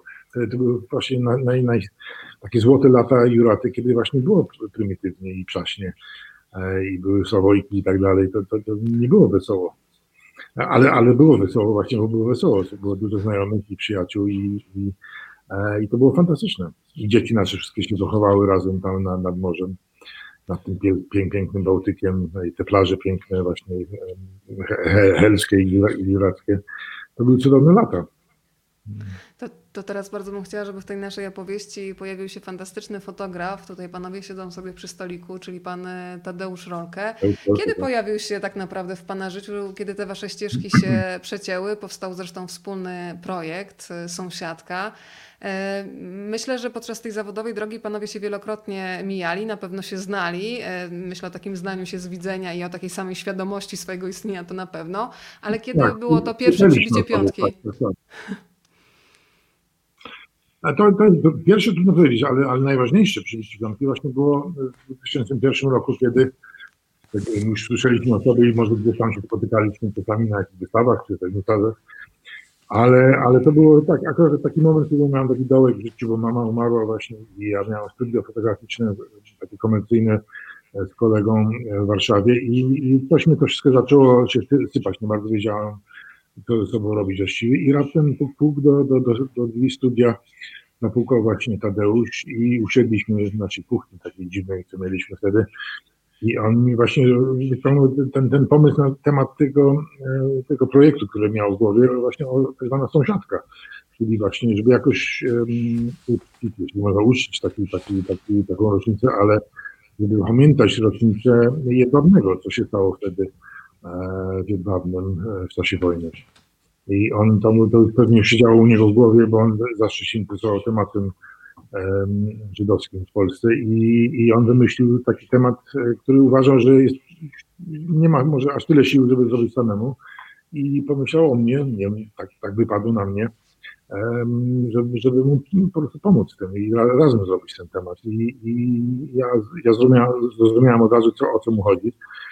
E, i się zgodziłem i od tego się zaczęła właśnie nasza praca wspólna. Raz, że to się zaczęło od tej wystawy, uro, urocze kilka miesięcy, kiedy pracowaliśmy nad tym razem. Um, potem wystawa właśnie w Zachęcie dzięki Andy, Andy Rottenberg, która od razu, nawet jeszcze nie mieliśmy jednego zdjęcia, to ona już wiedziała, że, że, że to pokaże, że, że to warto, warto, warto pokazać i nam zarezerwowała salę zachęcie, więc to, to, to, to jest nie, nie, niezłe osiągnięcie, aczkolwiek bardzo niebezpieczne, bo to nie jest dobrze mieć miejsce na galerię, jeśli, jeśli, jeśli nie zrobiłeś jednego zdjęcia. To można się nieźle naciąć. Ale, ale udało nam się, zrobiliśmy to i od, tego, od tej pory jesteśmy dosyć bliskimi przyjaciółmi. Właściwie. Często się spotykamy na kawie właśnie z Tadeuszem, z Markiem Grzyglem, kuratorem i fotoedytorem świetnym. E, i po prostu rozmawiamy i to, to jest taka, taka I, i sobie zawsze wysyłamy pocztówki. Gdziekolwiek jesteśmy, to, to do siebie wysyłamy pocztówki, co się rzadko zdarza w dzisiejszych czasach. Nie tak łatwo czasami znaleźć pocztówki, ale wysyłam, piszemy, jeszcze do tego dochodzi Wojtek, e, fotograf Wojtek Pelażmowski i zawsze jest to święte, święte, święte ten moment, kiedy musimy znaleźć pocztówki i usiąść i napisać do siebie. Więc to takie, to może brzmi dziecinnie, ale ale tak to wygląda. Ale to świetnie, świetnie, świetny facet. Mm, nie brzmi dziecinnie, nawet sobie teraz zamarzyłam, że kiedyś chociaż raz w życiu bym chciała dostać taką pocztówkę z jednego wyjazdu, a jeszcze gdyby to była pocztówka od Chrisa Dentala czy Tadeusza Rolka, to już w ogóle jest spełnienie marzeń. Myślę, że wszyscy o to by marzyli po drugiej stronie. Adres. Wymienimy się w takim razie. Natomiast y, zastanawiam się, co Pana zaskoczyło y, w tym takim już kontakcie zawodowym, potem się narodziła z tego przyjaźń, czyli y, za tym się kryje pytanie o to, jak pracuje Tadeusz Rolkę, bo wiadomo, że każdy z artystów ma swoją metodę pracy, swoją energię, więc gdyby miał, gdyby miał Pan w kilku zdaniach opisać Tadeusza Rolkę w akcji, to jak y, ten jego proces od pomysłu do realizacji wygląda? Znaczy on jest bardzo zorganizowany, właściwie bardziej niż ja oczywiście ale jego spokój, to, jest, to jest bardzo spokojny człowiek, właściwie on mówi y, wolno i spokojnie, wykłada wszystko bardzo, bardzo spokojnie i mądrze. E, to wszystko, wszystko jest zrozumiałe i, i oczywiście. Więc e, on jest jak gdyby zupełnie odwrotnością niż ode mnie, który, który jest jednak trochę bardziej bałaganiarzem. Nie mówię spokojnie i, i mądrze. E, mówię szybko i niewyraźnie, ale co zrobić ale, ale, ale właśnie na tym polega, właśnie to jest małżeństwo właśnie, że, że mąż i żona często są zupełnie inni od siebie, ale jakoś to, to pasuje. Natomiast tak samo z Tadeuszem właśnie, on jest zupełnie inny niż ja. E, on potrafi uczyć, a ja nie, e, tak jak wtedy tłumaczyłem. E, więc, więc to, to świetna, to, tak, tak, tak się rodzą dobre rzeczy właściwie. Ale rzeczywiście to nie jest łatwo, żeby pracować z drugim fotografem, bo normalnie jest konkurencja, ale my już właściwie wyrośliśmy z tej konkurencji, my już swoje zrobiliśmy, nie, nie konkurowaliśmy ze sobą i po prostu była urocza metoda pracy, tylko że to, ta sąsiadka polegała na tym, że mamy sfotografować młodą, młodą małą, młodą właściwie 13-letnią e, Wietnamkę e, w starych strojach niby przedwojennych, e, w dawnych miejscach, gdzie Żydzi byli w Polsce, czyli w dawnych sztetlach to, co pozostało z tych sztetli, czyli w Nowym Dworze Mazowieckim czy w Kocku. Takie ciekawe, ciekawe strony są i my jeździliśmy właśnie po, po tych miejscowościach z nią e, i kazaliśmy ją robić to, co mała dziewczynka by robiła, by bawić się piłką, czy jeść coś tam, czy bawić się z kotkiem, czy no, Bóg wie co, takie, takie banalne rzeczy. E, ale chodziło o to właśnie, żeby pokazać tą, tą inność i, i tolerancję do, właśnie do inności. Kiedyś to było to, że było dużo Żydów w Polsce i jakoś, jakoś e, żyli razem Polacy i, i Żydzi w jakimś tam sensie, w jakimś, e, jak, jakoś to wszystko trzymało się e, jakichś reguł zupełnie normalnych. I, i tak, a, a dzisiaj już to było 20 lat temu, jak robiliśmy tę wystawę, więc, więc wtedy było dużo Wietnamczyków właśnie w Polsce. Znaczy, teraz też są oczywiście, ale, ale wtedy to się zaczęło. I właśnie już nie chciał mieć jakiejś młodej blondynki Polki do tej do, ani ciemnej e, e, Żydówki, tylko właśnie wybrał um, Wietnamkę, bo to jednak widać, że to jest trochę tą inność, tak powiem. E, poza tym, ale, ale mogliśmy się trzymać tej nazwy, co Agnieszka Arnold i Tomasz Bloss mieli w swoich książkach czyli, i filmach, czyli sąsiedzi, sąsiedzi. To, że ta Wietnamka akurat była sąsiadką Tadeusza. E, w tym samym bloku mieszkali, więc e, to wszystko pasowało. No i tak, tak, tak przez kilka miesięcy męczyliśmy tą biedną dziewczynkę, która wolała teraz... być ubrana, strasznie narzekała, że my ją ubieramy w, strane, w brzydkie stare stroje, jak ona chciała wyglądać ładnie, jak każda dziewczynka. Ale... Ale... mnie bardzo zaskoczyło, że panowie się zaangażowali nawet w bycie kostiumografami i gdzieś tam myszkowali w second handach. No tak, absolutnie. Ja pierwszy raz byłem w takim handzie. Na, pod halą Mirowską kupiliśmy jej buty jakieś okropne. E, więc e, tak, tak, tak, bo dużo tego materiału, tych materiałów takich e, do, do ubrania były, ale to wszystko okropne. Ja no biedna, ale, ale uznała egzamin. Uważam, że nam bardzo pomogła.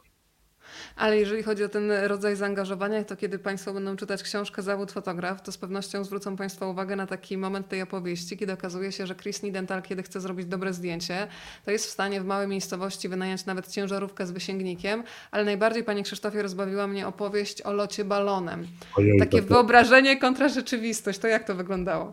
A, no wtedy jeszcze nie było, to było już tam lat temu, może nie wiem, 10, kilkanaście lat temu, jeszcze dronów nie było specjalnie, helikopterów, no trudno wynająć może było wtedy, ale ja miałem za zadanie fotografować Ciechodzinek, po prostu ten kurort. I chciałem na tymi tężniami przelecieć się, no czymś chciałem się przelecić, tylko myślałem, no, helikopteru to się boję i nie wiem, gdzie załatwić. i nie wiem ile to kosztuje. Drona nie, nie mam, w ogóle nie słyszałem o dronach wtedy. I pomyślałem, no wynajmę balon po prostu, więc skontaktowałem się z baloniarzami, jeżeli jest taka nazwa. I przyjechali i wybraliśmy miejsce, skąd mogliśmy startować. E, I potem i polecieliśmy właściwie i to bardzo pięknie się leci. Tylko ja byłem tak, e, może nie zdenerwowany, ale tak zainteresowany tym, że lecę balonem, że ja zapomniałem powiedzieć pilotowi, że nie leć za wysoko, bo ja chcę być nisko nad tężniami, a on raptem był no, setki metrów w górę i ja tak widziałem jak, jak satelity właściwie te, te tężnie, a nie, a nie 20 metrów nad nimi. E, więc, a balonu nie, nie, nie zawrócisz po prostu. Więc na tym się to ale... skończyło. Zrobiłem takie zdjęcia, no, jakie zrobiłem, takie zrobiłem, ale, ale to nie było to, co mi chodziło. Ale pięknie się lata balonem. Szczerze mówiąc, y, zazdroszczę, bo gdybym miała do wyboru helikopter i balon, to chyba nawet y, z mniejszym lękiem bym wsiadła do helikoptera jednak niż do balonu, więc podziwiam zatem tak, jednak ta otwarta przestrzeń i, tak. i to, co jest nad głową i to, co jest no, pode mną, myślę, że... Ja miałam ten problem, że ten, ten, ten koszyk balonu jest dosyć e, niski jakby nie jest stworzony dla wysokich osób, a ja mam ten metr 90 jak stałem w tym balonie to ja, i chciałem się wychylić, to ja widziałem, że właściwie więcej mnie jest za balonem niż za koszykiem w środku. Więc ja po prostu klęczałem jak idiota, po prostu klęczałem i w tym strachu jak gdyby fotografowałem na klęcząco, ale, ale potem lądowanie oczywiście jest najciekawsze, bo to jest, to już jest co innego, to już jest nie, niezły moment. To skoro mówimy o lądowaniu i o takich momentach zdjęć satelitarnych, no to tutaj odpalam historyczne zdjęcie, podczas którego no, przeżył Pan jak dla fotografa chwilę grozy, no bo jest y, chwila, moment, kiedy to coś, co widzimy y, na ekranie wystartuje, a tutaj nagle pierwszy raz chyba w historii zacina się aparat. Gdzie jesteśmy? To jest Bajkonur. To był pierwszy raz chyba, kiedy Rosjanie puścili zachodni dzień stacji właściwie kosmicznej. Mm, I, I po prostu mieliśmy za zadanie sfotografować start rakiety Proton, który miał lecieć do Marsa. Tam była sonda, w tej rakiecie była sonda, która miała dolecieć do Marsa. Um, I to okazało się, że było naj, naj, najdalsza moja podróż e, na najszybsze zdjęcie właściwie, bo to ja pojechałem na, na wiele tysięcy kilometrów, żeby tam wylądować. Zdjęcie nocne, jak widać. E, trzeba stać mniej więcej kilometr od, tego, tej rakiety, czyli statyw, długi obiektyw, e, niepewność, jak to naświetlić właściwie, bo to jak, jak ogień buchnie, no to jest coś zupełnie innego niż jak stoi sama rakieta. I nie wiedziałem, jak to naświetlić, ale zdecydowałem się, że naświetlę na automacie tak zwanym. Niech się aparat sam martwi. Jeszcze na negatywie, nie na slajdzie, bo negatyw ma więcej czyli może można bardziej prześwietlić albo nie doświetlić. E, ale problem się zaczął, jak, jak, jak rzeczywiście był wybuch, jak rakieta startowała, ale ja nie wiedziałem, że ta rakieta jest dosyć mała, w porównaniu do tych amerykańskich wielkich rakiet, gdzie są te Challengery i inne statki kosmiczne, które startują bardzo wolno i jak gdyby tak się spinają w powietrze. A to była taka rakieta, jak, jak się ma po prostu w ogrodzie na, na, na Sylwestra. Po prostu zapala się ten i już nie ma, nie ma rakiety. I tak się stało z tą rakietą. Ona, oczywiście na początku wielki huk, ogień i powolutku się zaczyna ruszać. Um, i, w, i, i, w końcu już jej nie ma, a, a, a mnie w tym momencie zaczął, zaczął aparat. Zrobiłem 12 klatek i koniec właściwie. Nie wiedziałem, czy ja złapałem ten moment, że ona się podnosi, czy nie. I dopiero jak wróciłem do Moskwy, potem do, do, Warszawy, do Wiednia czy do Warszawy i, i w Nowym Jorku powiedzieli, że, że wszystko jest ok, jest to zdjęcie, ale to było 12 klatek po prostu. I rakiety już nie było. A najśmieszniejsze było to, że potem jakiś rosyjski ten niszcz od, od, od stacji kosmicznej po prostu nacisnął w pewnym momencie jakiś zły guzik i ta sonda w ogóle zniknęła, po prostu nigdy, nigdy nie doleciała do, do, do Marsa. No z tymi guzikami to trzeba bardzo uważać. Tak, tak, tak. Nie naciskać złych guzików. Panie Krzysztofie, napisał Pan takie zdanie. Praca fotoreportera jest wyjątkowa, bo nie będąc turystą można bardzo dużo zwiedzić, zobaczyć. Do tego na cudzy koszt. Właśnie dzięki temu moje aktywne życie zawodowe było fantastyczne. E, to powiedzmy, bo powoli zbliżamy się do końca naszego spotkania, o tych najbardziej egzotycznych miejscach, które mógł Pan zobaczyć właśnie dzięki zawodowi, jaki Pan wykonuje przez całe życie takie miejsca, do których by Pan pewnie nie trafił, gdyby nie zlecenie na przykład z Newsweeka, Time'a e, czy od innego zleceniodawcy?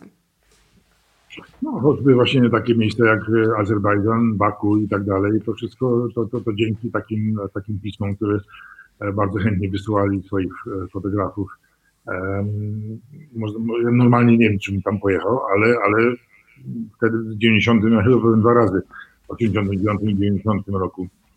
To zdjęcie akurat pokazuje, to bardzo smutne zdjęcie, bo to jest, to jest tam wojenny w Baku. E, wojska radzieckie wkroczyły tam, a się nie wkroczyły i tak to nie były, ale, ale, ale były tam, stacjonowały. Była godzina policyjna i kilkadziesiąt, chyba 80 czy 90 osób zginęło. To, były, to była w ogóle walka między, kłótnia między Azerami a Ormianami właściwie, więc e, i dlatego Rosjanie tam pilnowali tego. Mm, natomiast e, tutaj to jest parku, taki piękny park nad, nad miastem, widać stamtąd taki, taki miejski park, widać morze e, piękne e, stamtąd. I po prostu oni pochowali tych wszystkich, co zginęli na, na, w, stanie wojennym, czyli 80-90 grobów e, osób w tym parku. Cała, cała, aleja, cała aleja jedna została zajęta przez te groby i ci ludzie właśnie stoją przy tych e, z kwiatami, z e, goździkami, żeby właśnie podejść do, do grobów ich, ich rodzin, czy znajomych, czy przyjaciół. E, więc to było bardzo, bardzo wzruszające, muszę powiedzieć. Ale właśnie dzięki taki, takim, takim gazetom, takim czasopismom można takie rzeczy zobaczyć, bo normalny turysta oczywiście niekoniecznie wylądował w, tam w stanie wojennym i jeszcze zobaczył coś takiego. Więc to prawda, to zdjęcie jest... Moment było, tak. To zdjęcie jest bardzo poruszające, bo widać taką naturalną solidarność ludzką i taką próbę ocalenia w tym bezsensie takiej godności, że ci ludzie przynajmniej jedyną rzecz, którą mogą dać tym, których bliscy y, umarli, to po prostu taką obecność. E, przeszywające. To jest jedno z tych zdjęć, które też e, bardzo mocno siedzi w głowie po zamknięciu już książki. Ja cały czas e, podążam za Państwa pytaniami i Pan Bartek też kontynuuje ten wątek, który przed chwilą zadałam. Panie Krzysztofie, do jakich miejsc Pan by nie dotarł w Polsce, gdyby nie zlecenia? Bo tutaj wylądowaliśmy za granicą oczywiście przy okazji tego zdjęcia, ale zastanawiam się, czy były też takie miejsca, które Pan, no było, jest, teraz sobie przypomniałam kilka opowieści, gdzie mm, na taki zwykły turysta by nie wszedł, na przykład przy fotografowaniu hejnalisty chociażby, więc były takie zakamarki, do których tylko jako dziennikarz, fotoreporter mógł Pan dotrzeć. No, tak, no żeby fotografować w Krakowie hej, hejnalistę, to oczywiście e, raz, że trzeba mieć silne nogi, bo trzeba wejść ileś tam E, schodów na samą górę, ale mm, ja właśnie wtedy też z Januszem Rosikonie robiliśmy taki album o skarbach Kościoła Mariackiego właściwie i chcieliśmy koniecznie sfotografować tego, ale nie bardzo chcieliśmy wchodzić tam tak, i robić to klasyczne zdjęcie, tam gdzie on normalnie e, się wchodzi do tego pomieszczenia, gdzie on trąbi z tego i jakby od tyłu go fotografować. I my mieliśmy pomysł, żeby wejść na, na tę wieżę drugą, bo tam są dwie wieże, trzeba pamiętać, w Kościele Mariackim. I weszliśmy na tą drugą wieżę i stamtąd, ale stamtąd nie widać go, przecież on z innego okna trąbi, więc my poprosiliśmy, że jakbyś mógł tam stanąć przez chwileczkę w jednym oknie, e, tym, my sobie widzimy i zrobiliśmy takie zdjęcie, ale to jest jednak oszukanie, oszukaństwo straszne, bo w każdej was powie, przecież nie, nie trąbi z tego okna, bo to musi być północ, południe i tak dalej. E, więc to zrobi, udało się zrobić te zdjęcia, ale, ale boimy się pokazywać, chociaż jest w książce, E, ale tak normalnie byśmy nie pokazali, bo to jest, to jest oszukane zdjęcie. Ale no to, trzeba mieć... ciekawe, to są ciekawe doświadczenia. Trzeba mieć też pomysł, e, kiedy się dostaje temat. Bardzo lubię to zdjęcie, z, które pokazuje, no, miało zobrazować ogromny przyrost naturalny, prawda? Z, gdzie to zdjęcie jest wykonane, panie Krzysztofie? To jest w dawnej Jugosławii, w Kosowo właściwie, czyli potem, potem cały czas był ten problem między, między Albanią a, a Serbią, jeśli chodzi o Kosowo. Ja się dowiedziałem, po prostu poszedłem do biblioteki, jeszcze nie było internetu. To był chyba 86 rok, więc nie mogłem tego znaleźć informacji w jakimś komputerze, bo nawet nie było komputerów.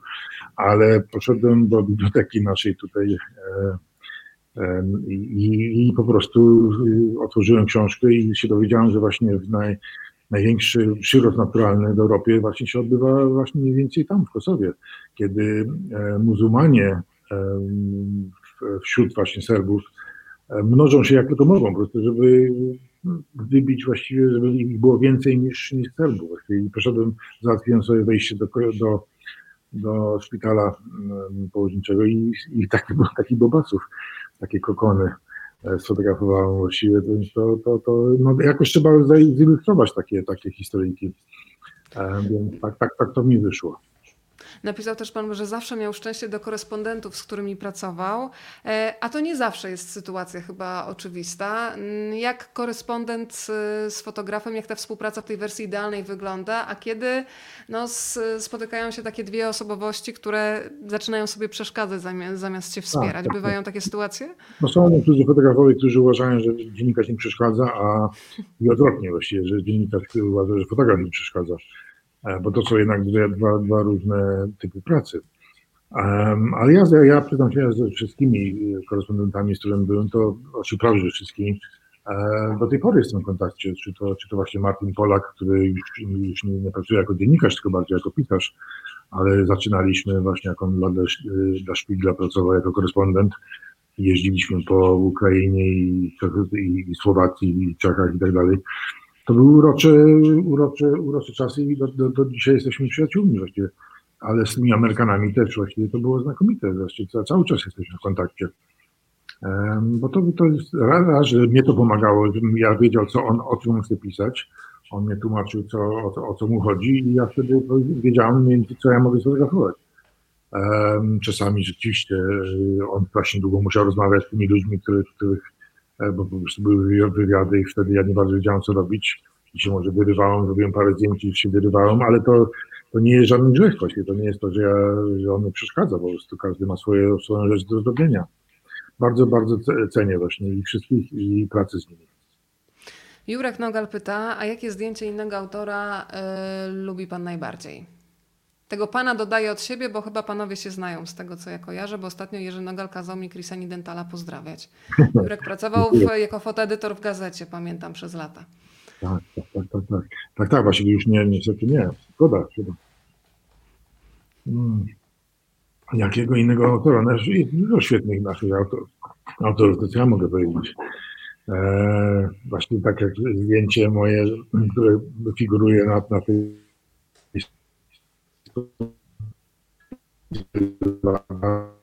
się robi świetne portrety, i kobiet też. E, jeśli chodzi o portrety, Andrzej Świetlik oczywiście świetne portrety. E, no Tadeusz Rolker. Musimy, musimy chyba, panie Krzysztofie, powtórzyć to zdanie, bo nam e, na chwilę internet akurat wciął w tym momencie, przynajmniej u mnie w słuchawkach, kiedy wypowiadał pan e, konkretnego autora. Nie dosłyszałam, przepraszam.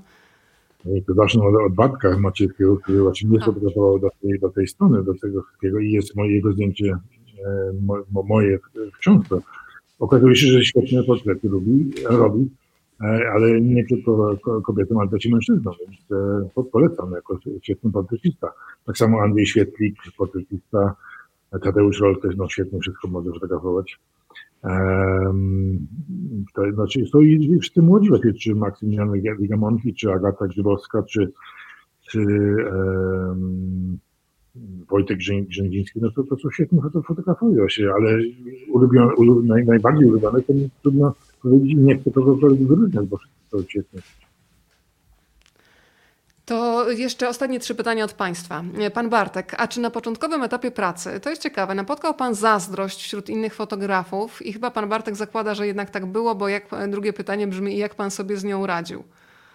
Ale zazdrość, za, za, za, za zazdrość, o, zazdrość na przykład o dobrą fotografię, która się znajduje na okładce i jednak Pan czuje, że w tej społeczności fotografów, którzy są obok, no jest, że to, to nie, niektórych boli wiadomo, która część ciała, że jednak to pana zdjęcia, nie ich.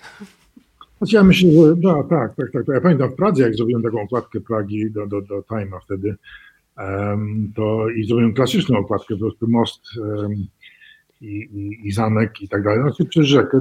No, każdy z tego samego miejsca fotografuje, tylko ja akurat mi się trafiło jakaś taka, takie ładne, wieczorne wieczorowe słońce i, i potem wszyscy czescy fotografowie mówili, no dlaczego dali akurat Dentala, przecież my wszyscy mamy takie zdjęcia. To się, to się zdarza oczywiście. A w Polsce ja myślę, że czasami mnie tylko zazdrościli dawniej w latach 80., że, że ja mam dostęp do kolorowych filmów Kodaka i tak dalej.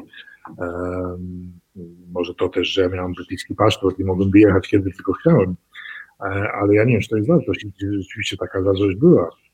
Ja wiem, że w Ameryce też zazdrościli mnie koledzy fotografowie właśnie w Time czy w Newsweeku, ja tu siedzę, oni siedzą w Ameryce, niby ich kraj, ich czasopismo, a mają zdjęcie raz na, na pół roku, a ja mam, a ja siedzę w Polsce i, i nieznany fotograf właściwie prawie, że i mam co tydzień zdjęcia albo same okładki, więc oni czasami mi zazdrościli to, że, że miałem więcej szczęścia, ale ja po prostu miałem to szczęście, że byłem w Polsce i wschodniej Europie i w Związku Radzieckim i, i a tam wszystko się działo, więc e, moja decyzja, żeby, żeby, żeby nie mieszkać w Anglii, tylko po tej stronie e, żelaznej kurtyny była słuszna.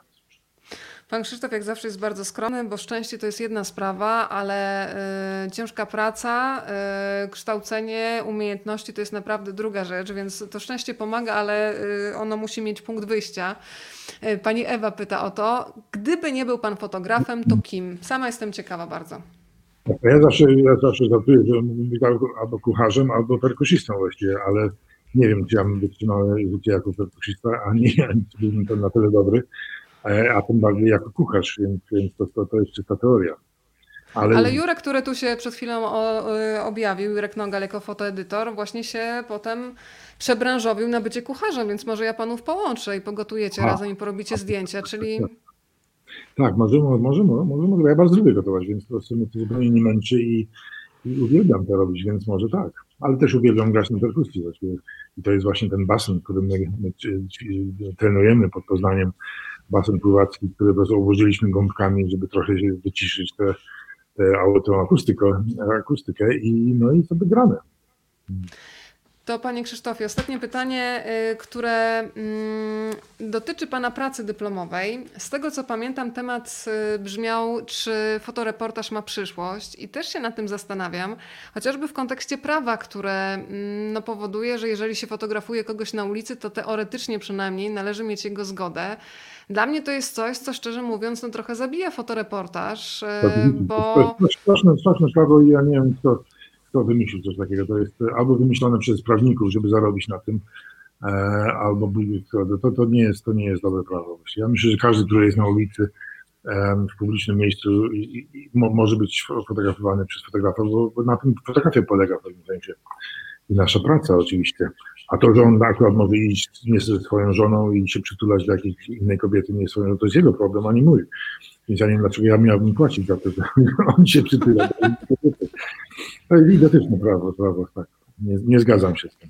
Znaczy, zgadzam Obiecałam, Obiecałam trzy pytania od Państwa. Y, cały czas mówię ostatnie, ostatnie, ale to jest już ostatnie, bo padło pytanie, czy planuje Pan, Panie Krzysztofie, angielską wersję tej książki, a to oznacza, że pewnie po drugiej stronie są osoby, które chciałyby podarować y, tę książkę komuś, kto mieszka tak, za granicą i chciałyby ją przeczytać po angielsku. Dużo ludzi właśnie mówi, mówi, że szkoda, że nie ma brytyjskiej, angielskiej wersji. E, byłoby łatwiej, gdybym ja, to, ja napisał po angielsku, mi jest łatwiej pisać po angielsku o dziwo niż po polsku, ale napisałem ją po polsku no i już trudno, bo nie chciałem zawracać głowy na wydawnictwu, żeby jeszcze tłumaczyć. Um, więc napisałem po polsku i to, to wyszło jak wyszło, ale, ale taki, tak, tak, to mój język pisany jest jednak trochę inny niż moje, moje, moje, język mówiony. Trzeba trochę poprawiać, ale, ale byłoby dobrze mieć, tak nawet nie wiem, czy mnie ktoś się pytał, czy, czy jakieś wydawnictwo, czy, czy w razie tego byłaby angielska wersja tego, ale na, na, skończyło się na pytaniu. ale tak, w Anglii może Polonia w Londynie może chciałaby komuś tak ze swoich znajomych e, Anglików taką wersję właśnie historii Polaka z Londynu po angielsku tam to przekazuje dalej ten komunikat, to lobbyści za granicą są bardzo potrzebni, żeby wylobbować ten tytuł i żeby faktycznie zawód fotograf pojawił się również za granicą. Obiecałam, że jedna z książek trafi w Państwa ręce, to teraz Panie Krzysztofie prośba o to, żeby podzielił się Pan ze mną swoją ulubioną mm, liczbą, cyfrą od, no to zaczynamy sobie dobrze, od jednego do dziesięciu. No, tylko do dziesięciu potrafię liczyć, więc to, to jest łatwe. Tak. E, tak, ja mam powiedzieć to, to że nie, mam wymyślić tylko. Powiedzieć, no, powiedzieć. Powiedz mi siedem. No to czekam w takim razie, drodzy Państwo, podaję mail już teraz e, i Państwo dają losowi szansę. Siódmy mail, który wpadnie do mojej skrzynki pod adres rozmawiam, bo lubię małpa gmail.com zostanie nagrodzony. Zaraz przy Państwu otworzę tę skrzynkę i sprawdzę, podamy tę informację. E, ja jestem bardzo ciekawa, już otwieram skrzynkę Panie Krzysztofie, czyli przez chwilę, na chwilę nie będę... Może tylko sześć osób napisze i to wtedy. Oj, nie, nie, nie, nie byłabym taką pesymistką, ale zaraz wszystko się okaże. Już tutaj otwieram. Zaraz tutaj otwieram skrzynkę i zaraz będziemy liczyć do siedmiu, tak jak powiedzieliśmy. Tylko ja muszę otworzyć odpowiednią skrzynkę. Już się otwiera i już zaczynają wpadać maile, więc czekam jeszcze na chwilę. Państwu daję czas. Przypominam adres rozmawiam, bo lubię małpa gmail.com. Widzę, że dzisiaj chwilę mi to zajmie, więc na finał, yy, bo mnie strasznie jeszcze korci jedno pytanie. Czy pan, panie Krzysztofie, nie marzy o takiej sesji, którą można by było zainscenizować? Czyli od początku, od A do Z, wymyślić sobie jakiś świat yy, i wejść w rolę takiego artysty, który coś kreuje i potem ten swój świat, który ma w głowie, przekłada właśnie na kliszę. Na kliszę, o, wymyśliłam kliszę. Tak, kliszę. Niestety nie, ja jestem zupełnie nie, nie twórczy sprawach. Ja jestem reporterem, fotoreporterem, nie, nie, nie fotografem właściwie w pewnym się studium, aczkolwiek pracowałem w studio, ale nie, ja nie potrafię kreować i, i nie, nie wziąłbym się za to, nie, nie podjąłbym takiego tematu. No i już moja skrzynka jest zasypana, y, panie Krzysztofie, i naprawdę mógłby pan liczyć, myślę, że nie do 10, a co najmniej do 100, więc już liczę do, ja liczę do 7, tak jak obiecaliśmy. Raz, dwa, trzy, cztery, pięć. Na momencie, bo mi tu cały czas przeskakuje. Jeszcze raz. Raz, dwa, trzy, cztery, pięć, sześć, siedem. W tytule maila jest hasło ja. No i faktycznie, pani Agnieszko, pani Agnieszka G. Znowu jest RODO, więc nie mogę podać nazwiska, ale do pani Agnieszki zaraz po naszym programie e, napiszę i upewnię, że to ona wygrywa dzisiaj książkę. Panie Krzysztofie, pięknie dziękuję za e, to spotkanie. Mm, e, życzę już wszystkiego dobrego na święta, ale ja przede wszystkim mówię, że życzę pięknych świąt, ale przede wszystkim najpiękniejszej codzienności, bo to jest chyba w życiu e, najistotniejsze. A zawód fotograf czeka na Państwa. Na stronie marginesów, z tego co wiem, są jeszcze do zdobycia książki z autografem autora. Przy okazji też powiem Państwu o akcji Książka na telefon, bo to jest świetny moment, żeby uratować małe księgarnie gdzie często księgarze e, Państwu robią zdjęcia konkretnych regałów, nawet streaming są w stanie prywatny przeprowadzić. E, można zamówić konkretny tytuł, kurier dowozi e, do domu, więc myślę, że to jest świetna okazja, żeby też tych małych księgarzy, którzy mają ogromną serce i pasję w ten sposób wspomóc. Bardzo ładna akcja. A, a co jest na biurku u Kristani Dentala, jeżeli chodzi o lektury? lektury żadne, bo to jest biurko zasypane papierami, ołówkami i tak dalej. Przy łóżku najwyżej. przy łóżku. Ale ostatnia książka, którą mam, mam przy łóżku, to jest podarowana mi przez syna e, po angielsku książka o, o tunelach właśnie budowanych pod murem berlińskim w latach 60. To też jest ciekawa historia. Bardzo dziękuję za to spotkanie. E, mam nadzieję, że ciąg dalszy nastąpi. E, być może będzie kolejne wznowienie tej książki z ciągiem dalszym i będziemy tak cały czas śledzić tę piękną historię. Dziękuję przede wszystkim za te przełomowe e, momenty w historii Polski i świata, ale równie istotna jest dla mnie ta wzruszająca historia rodzinna, że to wszystko zostało zamknięte, zapisane i polecam Państwu, żeby zrobić też taki eksperyment ze swoją rodziną. Jeżeli, jeżeli jeszcze możemy, to pytajmy rodziców o ten świat, kiedy nas jeszcze nie było na świecie, kiedy oni byli po prostu zakochanymi kobietami, mężczyznami, prawda? Młodymi, tak. No tak, nie, absolutnie, bo ja, ja właśnie żałuję, że więcej nie wiem o rodzinie. Pan, panie Krzysztofie, wie naprawdę bardzo dużo. 552 strony ta książka. Pięknie dziękuję, dobrego wieczoru Państwu życzę. Do zobaczenia. Do zobaczenia, dobranoc.